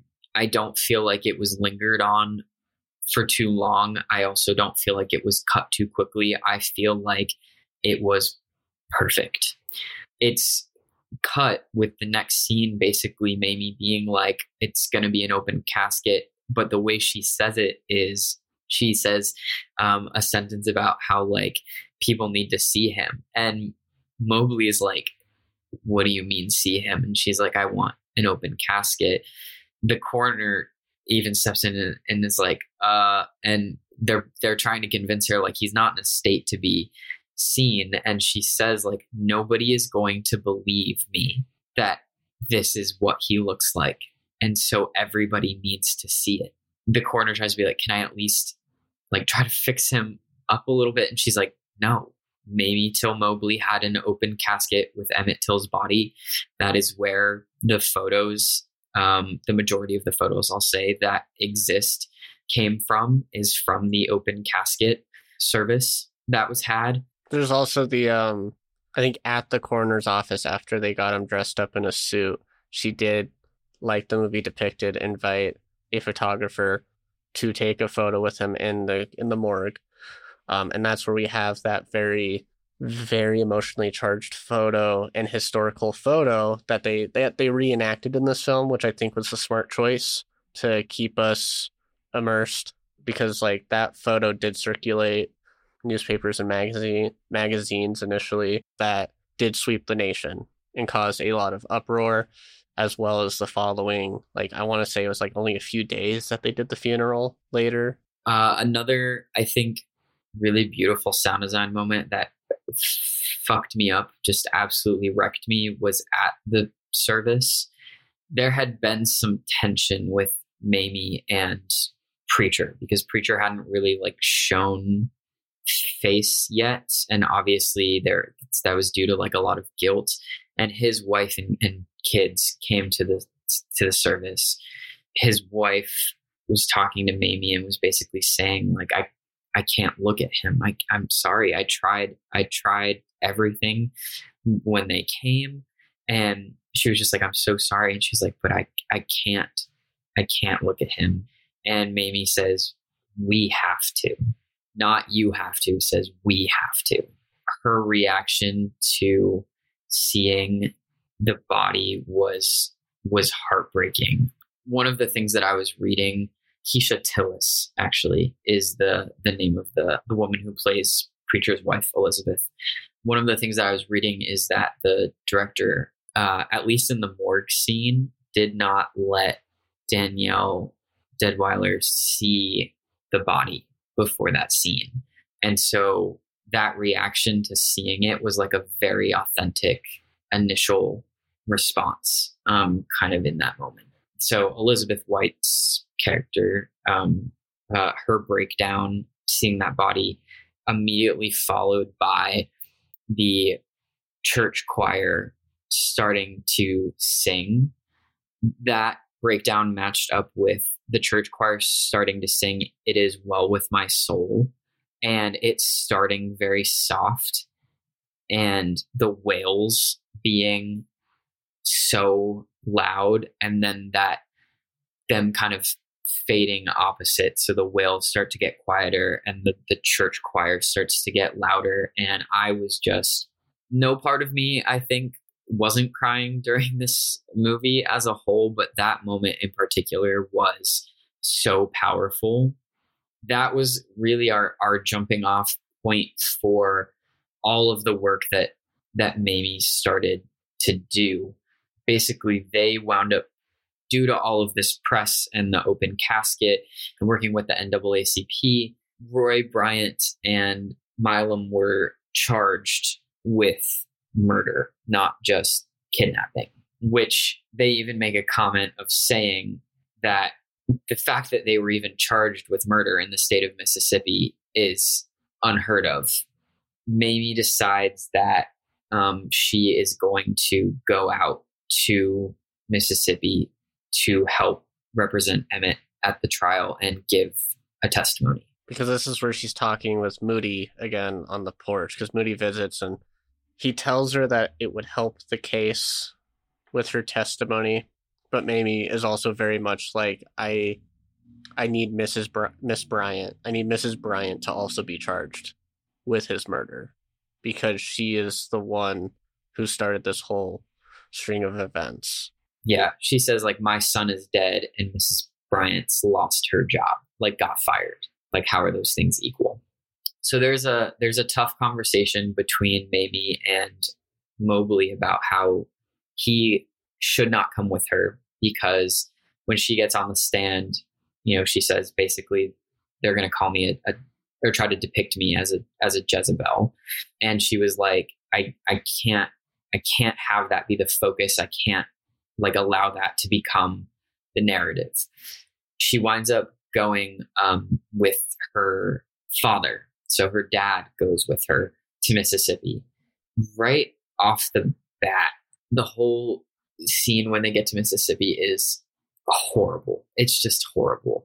They kind of like show up in front of the courtroom.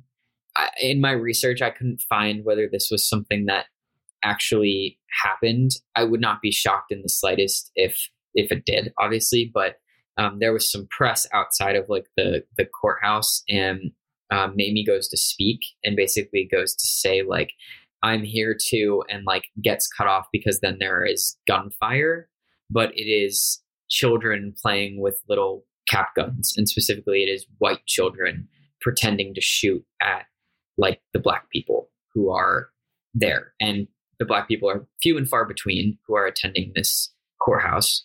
That's just one of those moments where you just get so angry and but also like having to check yourself as an audience member and being like that was a 8-year-old kid. Like the the character they just showed on screen who decided to take a fake gun and pretend to shoot Mamie was an 8-year-old child. But it also shows like just how ingrained it it was at this time that like the the lack of care for for black lives. They referenced it in the movie with very similar words but also you know there's a there's a, a quote that was given that was basically like at this time it was considered open season on on black people. Like it it, it was a, it was a sport. No one no one cared. That i think was emphasized in that moment of having these little kids just going around with their fake guns pretending to like kill black folk.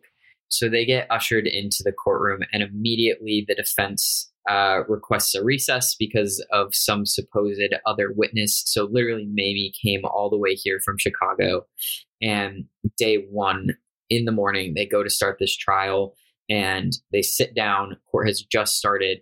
Defense requests a recess for bullshit, fake reasons. The prosecution objects and the judge is like denied. D- doesn't even think twice about it. Like the judge very clearly has thoughts. The the entire jury is white men because of 1955 yeah at least all older than at least milam and bryant which um i, I mentioned carolyn's age was 21 roy bryant her husband was 24 and uh, milam was I believe 35 or 36, just to throw some more ages out. And so there's genuinely nothing they could do about it at that point. Court is just adjourned. But it's at this time that in the movie, Mamie looks over and sees Carolyn holding one of her children, which is a son. A lot of the really powerful moments in this movie, I would argue, are the ones with no dialogue and just the emotion that's getting conveyed. And so Mamie requests that, asks Mooty to take her to this the storefront. And so they wind up going to the storefront and she's like, So this is where it happened. And there's kind of a surreal flashback fantasy esque moment of like Mamie watching what happened with Emmett and Carolyn, like through the closed shop which was a, a really beautiful moment, but obviously very difficult. During this uh, recess, um, there's kind of like a, I don't know, a, a, a, a, a non um, procedural way that the, the prosecution found a, a witness to Emmett's murder. And that gentleman's name was Willie Reed. And they kind of just show up at it's like a group a group of people show up at his house and try to get him to like come out. It's the middle of the night, like it's all very undercover. Clearly it's like his dad or some male figure like answers the door and while that guy is talking, he like Willie Reed is running out the back and they manage to get him. Between all this, Mamie's been staying in a different town. It's a it's a black run town which has been kind of like this haven for black people. It's like black businesses, black representation, and the like the NAACP kind of like work out of this with the prosecution for this case, knowing that everyone's lives are at risk, so they need a safe place to stay.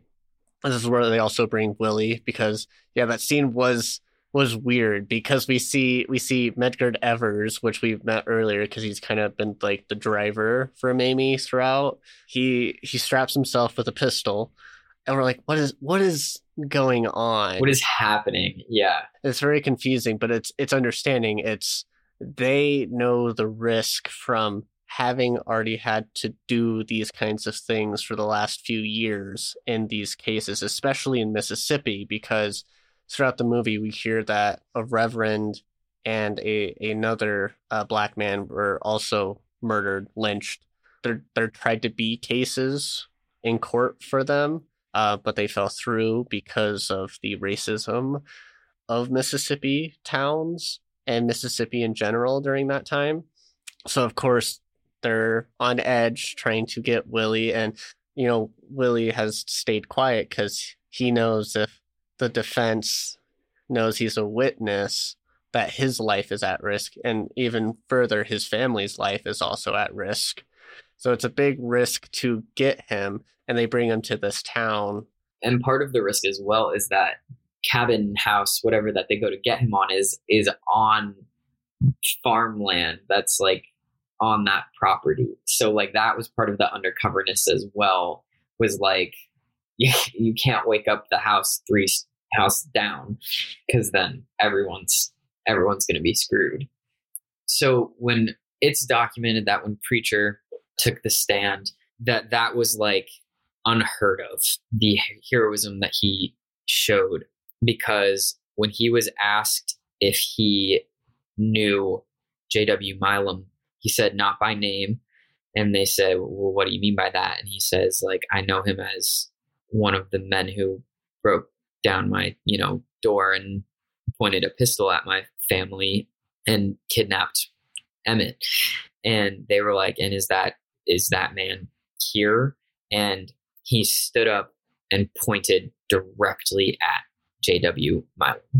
To do that at that time as a black man who lived in that town was uh, beyond comprehension. Luckily, that moment was captured on in a photo, which was breaking the rules of the court because one of the first things the judge said no photography of any kind because of course they want to hide as much terribleness in in photographic evidence so someone snuck a photo in of that moment because of how profound and brave and courageous it was Willie Reed gave the best testimony that he could, but you know, he really got grilled.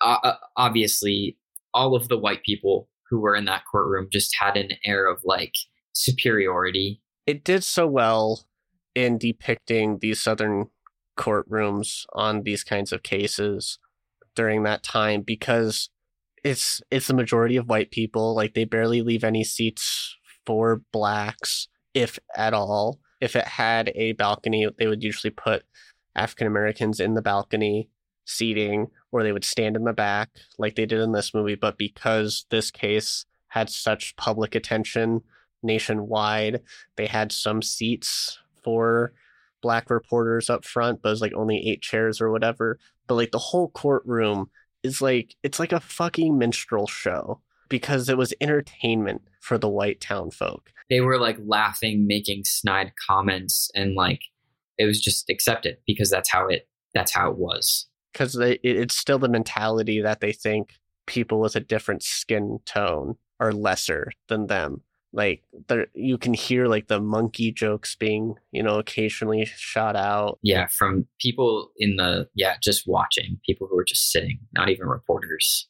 So then it is after those two mamie gives her testimony about how she could identify the body. Because before her we get a it's the sheriff of the town and he makes a, a disgustingly snide comment about how like no he couldn't identify the body because it was like so you know messed up. He was like honestly you couldn't even tell if it was white or black. And like very clearly was trying to just throw this case then after he was already excused and again there's no repercussions to any of the white people not following the rules. He looks at Mamie and, and says, You want to know what I think? I think this is a plot by Mamie and the NAACP to like blah blah blah blah blah. Basically, just like conspiracy theory. And so for Mamie to go up there and start talking about how she was able to identify her son's body and talks about that moment in the coroner's office and touching his body and gives a really beautiful I want to say monologue, but I don't mean monologue in the sense of like something that was written for this movie. I mean just like a chunk of dialogue. Like this is this is the dialogue that was truly, you know, delivered in real life and uh, about how like a mother just knows. And and she's like when you have have held a, your child every day since the day that they were born, when you touch your child, you know. They go on to ask her about like life insurance policies, which was so dumb, and about like, well, you know, uh, did you ever teach him how to conduct himself amongst like white people? And like, again, gives just such a I I just I, I wish there was a better word than than strong, but just just a very clear she knows the game that she has to play into, but she is also not going to back down from this position of getting her son justice. And she plays on the expectations by being so so eloquent in the word choice and delivery of the answer she's giving to the defense to really, you know, play against the shitty assumption that black people are so unfortunate and less educated and lesser, especially in this Mississippi courtroom.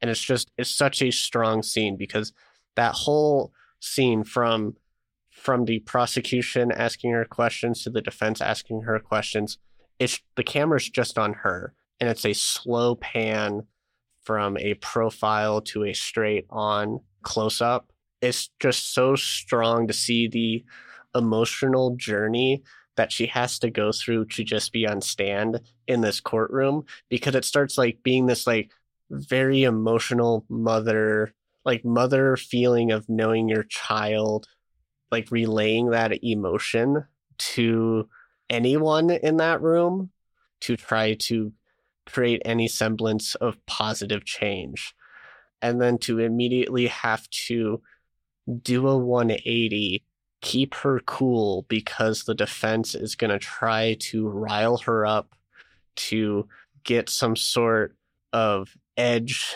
into her to make her seem she's unstable and play on this narrative that black people are, you know, these unstable animals and shit.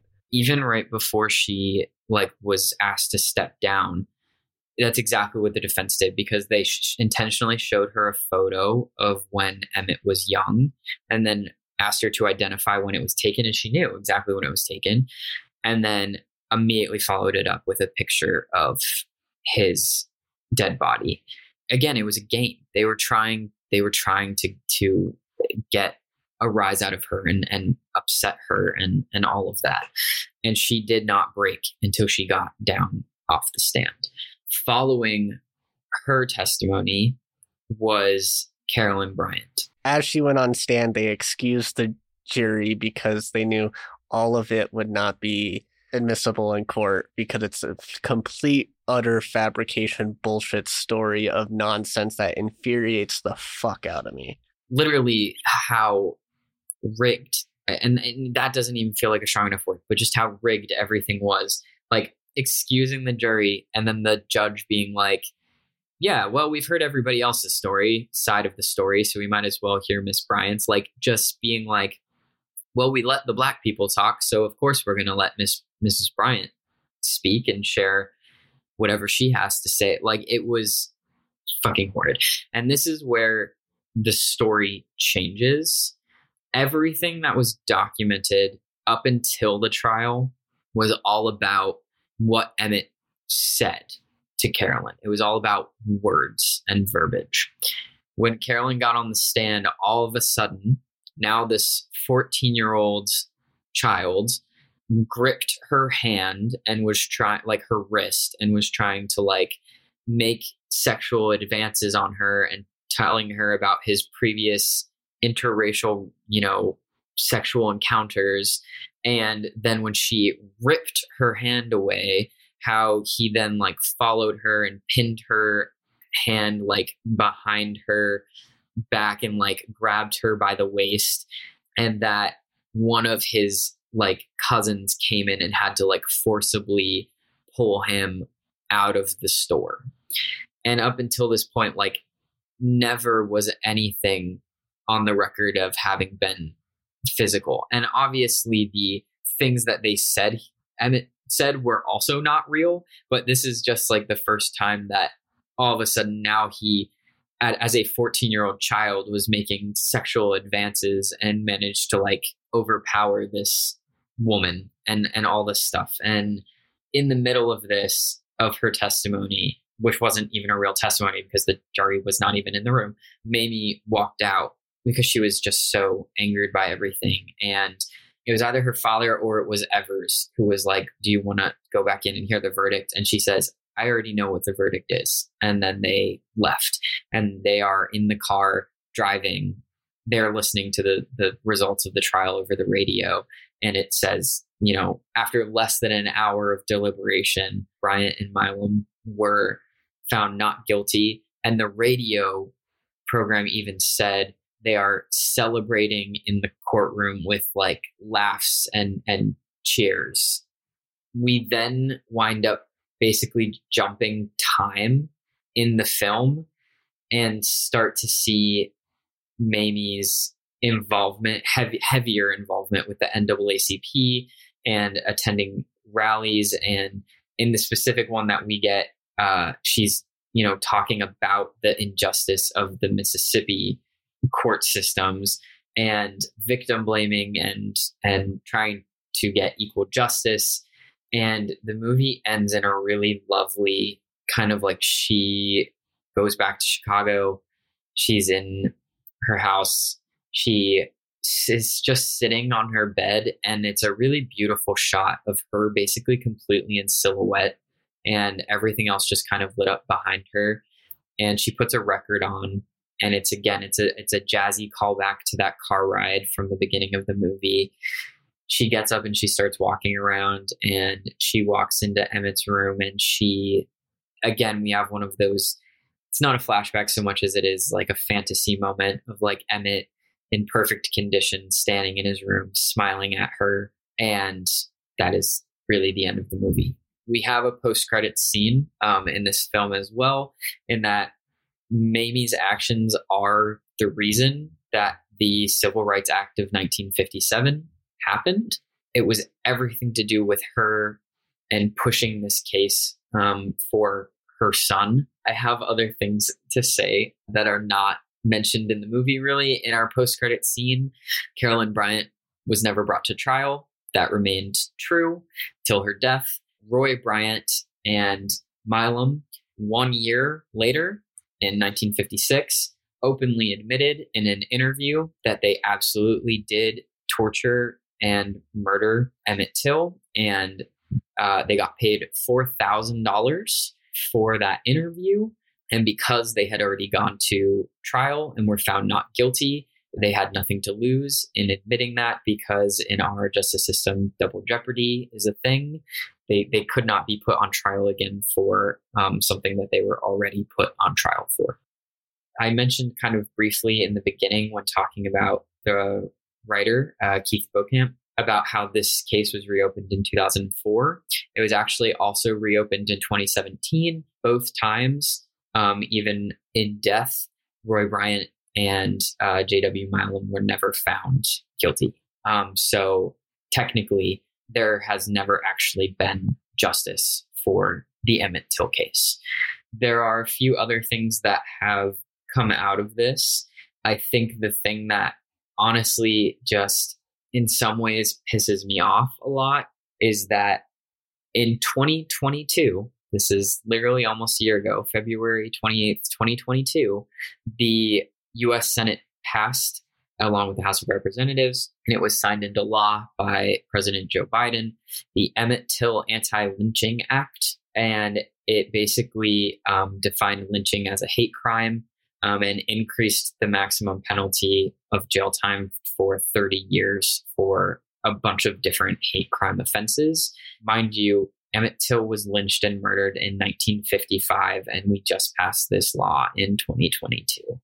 Just last year, there was a discovered unserved arrest warrant for Carolyn Bryant, who's now known as Carolyn Bryant Donham. And so they tried to reopen the case when they found that, but a grand jury concluded that there was insufficient evidence to indict her. So they dismissed it, which caused, I think, in December of last year, a potential, I think a protest happened. Uh, so they had to cancel the Christmas parade that was scheduled in fear of it becoming violent because they knew protests were going to happen in Kentucky, where this uh, indictment was discovered. Timothy Tyson, who is a historian, did an interview with Carolyn Bryant in 2008. There are a lot of recorded parts of that interview. There's also a lot of unrecorded parts of that interview. And it was not until 2017 that he actually released details of what that interview consisted of. But he does say that in that interview, she confessed that she made up basically like all of the stuff that she said at the trial. Again, it was confirmed that only the court spectators heard it, not the jury. The defense wanted uh, Bryant's testimony, uh, Carolyn Bryant's testimony, to be used as evidence in case uh, Roy and Milam were convicted, which I think is very interesting because that showed some sort of fear of conviction, which I I think did not really exist at that time. So I just find that kind of interesting. This is where it gets questionable. Tyson has gone on record that by quoting Bryant, uh, Carolyn Bryant. So his quote from Carolyn is that quote, nothing that boy did could ever justify what happened to him. That is that is not something that has been able to be confirmed. I read something that was also unconfirmed that she did state at a point in time in an interview or something since the trial that she was afraid to tell her husband because she was fearful of Till being murdered. Yeah, she was supposedly she did not tell Roy um, for those three days because he was he was on work. He was delivering shrimp. I don't know what job that is, but he was delivering shrimp somewhere to Texas, I think. And he only found out when he got back from somebody who was working at the store. It was also supposedly in that interview with Tyson that she said that Roy was abusive and that he personally believed that Carolyn embellished her story due to like Roy's abusiveness towards her and that it was maybe more coercion. Again, this is all, none of this has been confirmed. Uh, it's basically just a historian who did an interview, and only some things of that interview are actually on record. But Carolyn's daughter in law, Marsha Bryant, who gave the 99 page I Am More Than a Wolf Whistle memoir to Timothy Tyson because she thought that they had an understanding that he was going to like edit it and be like, and like facilitate the publication of it. And Tyson was like, that was never something that was discussed. And he gave the memoir directly to the Southern Historical Collection at the University of North Carolina, Chapel Hill. So it is in the library archives there. It did have restricted access for 20 years until Carolyn died, um, which was actually, I thought it was one or two years ago. I have no concept of time. It was actually April of this year. So it was April of 2023. Critically, the movie had really great responses. It did not make it only it honestly only made back about a third of what the production budget costs were. I think honestly that has to do with like what this movie is the people who need to see this movie are unfortunately not the ones who are going to go see it. I don't have a solution to that as much as I would love to. The best I can do is talk about it on this podcast and say, go fucking watch Till if you're a white person, because if you're a black person, again, I don't believe that this movie is something that obviously you need to watch. It's it's made for white consumption, is what I believe about this, um, because it's our learning that has to happen. What I, what I said to my girlfriend after watching this movie was, I was like, I want this movie to be four hours. I was like, I loved the way that this was done.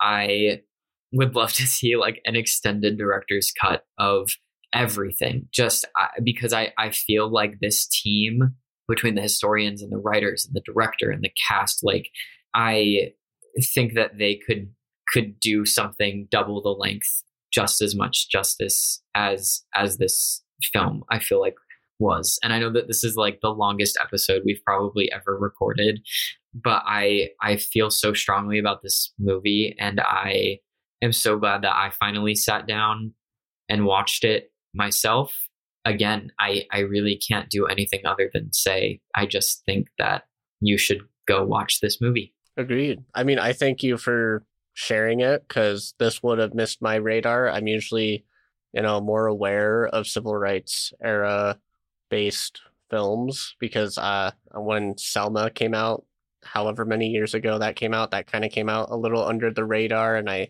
i went out of my way to go see that movie in theaters at the time. It's getting harder and harder, I feel like, for these kinds of movies to get the proper recognition of release and attention that they deserve because they are so well done. They are so historically accurate.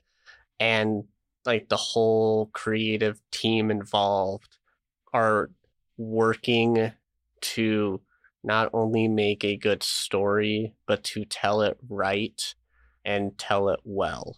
And I and I think marketing has a lot to do with it as well. Like I did not know that this movie was coming out until I went to go see Nope. It was a preview for Nope. I'm sure that there were television advertisements. I never saw a single one. The only time I saw marketing for this movie was when I was in theaters and it was a like a preview. The beautiful direction and cinematography to- choices throughout this movie really focusing on characters, uh, specifically their faces emotionally as they go through scenes and the use of mirrors like it's so beautifully captured of utilizing mirrors because like Mobley works at a barber shop. It was like right before she found out because she just had this feeling and went to the barber shop be like I want to go on vacation let's go to Mississippi like right now and pick up Emmett kind of thing and that whole beginning of the scene is through mirrors and just seeing the other person's reaction as the other one's talking to that person. And it's just so beautifully done. And just mirrors throughout because like Mamie in the courtroom I think is like right after her testimony and before Carolyn she's in the bathroom washing up. And it's just a beautiful moment of seeing her try to wash off like the rage she has after being on the stand, but also trying to continue sorting through her grief to, you know, make it through that long week of testimonies and being in that courtroom and everything. It's just so beautifully done. And of course, our last scene where we get that dreamlike ending where she gets to see Emmett again. It starts, we see him barely in the mirror as the song He Beeped When He Should Have Bopped by Dizzy Gillespie is playing, which is like one of the last pieces of music she listened to with Emmett. And that's why she keeps going back to that song. Beautiful soundtrack. Like, uh, for some reason, all of these movies, I mean, it might be just the era of music, like black music of this time is just so good because it's it has so much emotional layers to it because it's like it's both popular music of the time, but it also has so much deeper meaning for themselves.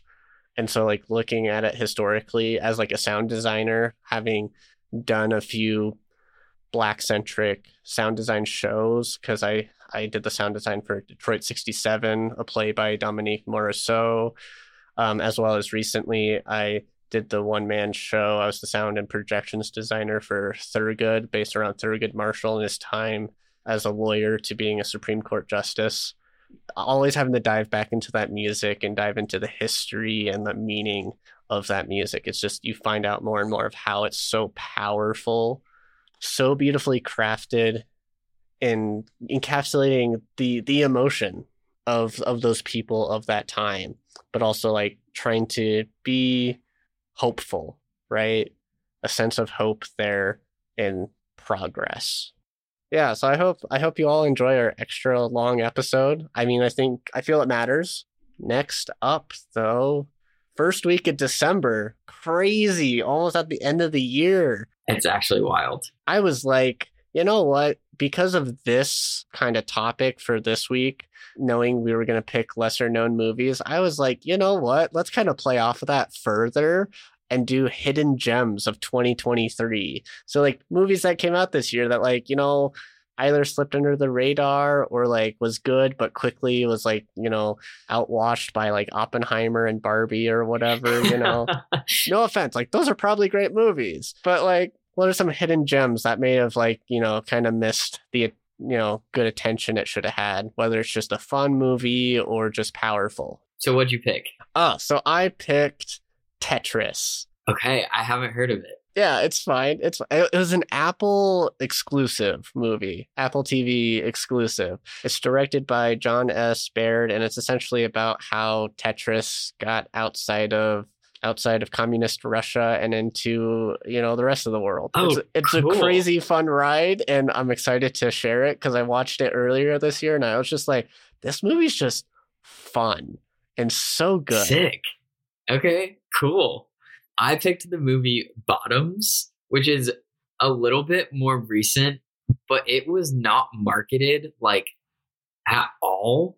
It hit a really niche like social media population, I feel like, and then did not branch out past that literally like in the slightest uh and so and so i um that's the one that i picked i haven't seen it yet, but I've heard nothing but positive things from everybody I know who's who has seen it and like through the things I saw on social media. But it seems like unless you're like in the algorithm I'm in, you haven't really heard of this movie at all. So I love it. This is gonna be fun. I'm glad. So to start off December, it's gonna be a little more lighthearted, more more comedy centric movies. This is great. Yeah, I need it, please. So yeah, that's gonna do it for us here at Resonant Reels. I mean, thanks for listening, of course, as always. Give us any and all film suggestions. We're starting to try and map out the new year, so like anything helps for us right now because we're just super busy and it's hard to come up with ideas right now because of just how busy we are. But we're game with everything. Of course, yeah, follow us on all the platforms, like, subscribe, all those good fun things. We'll see you all next week. Cheers.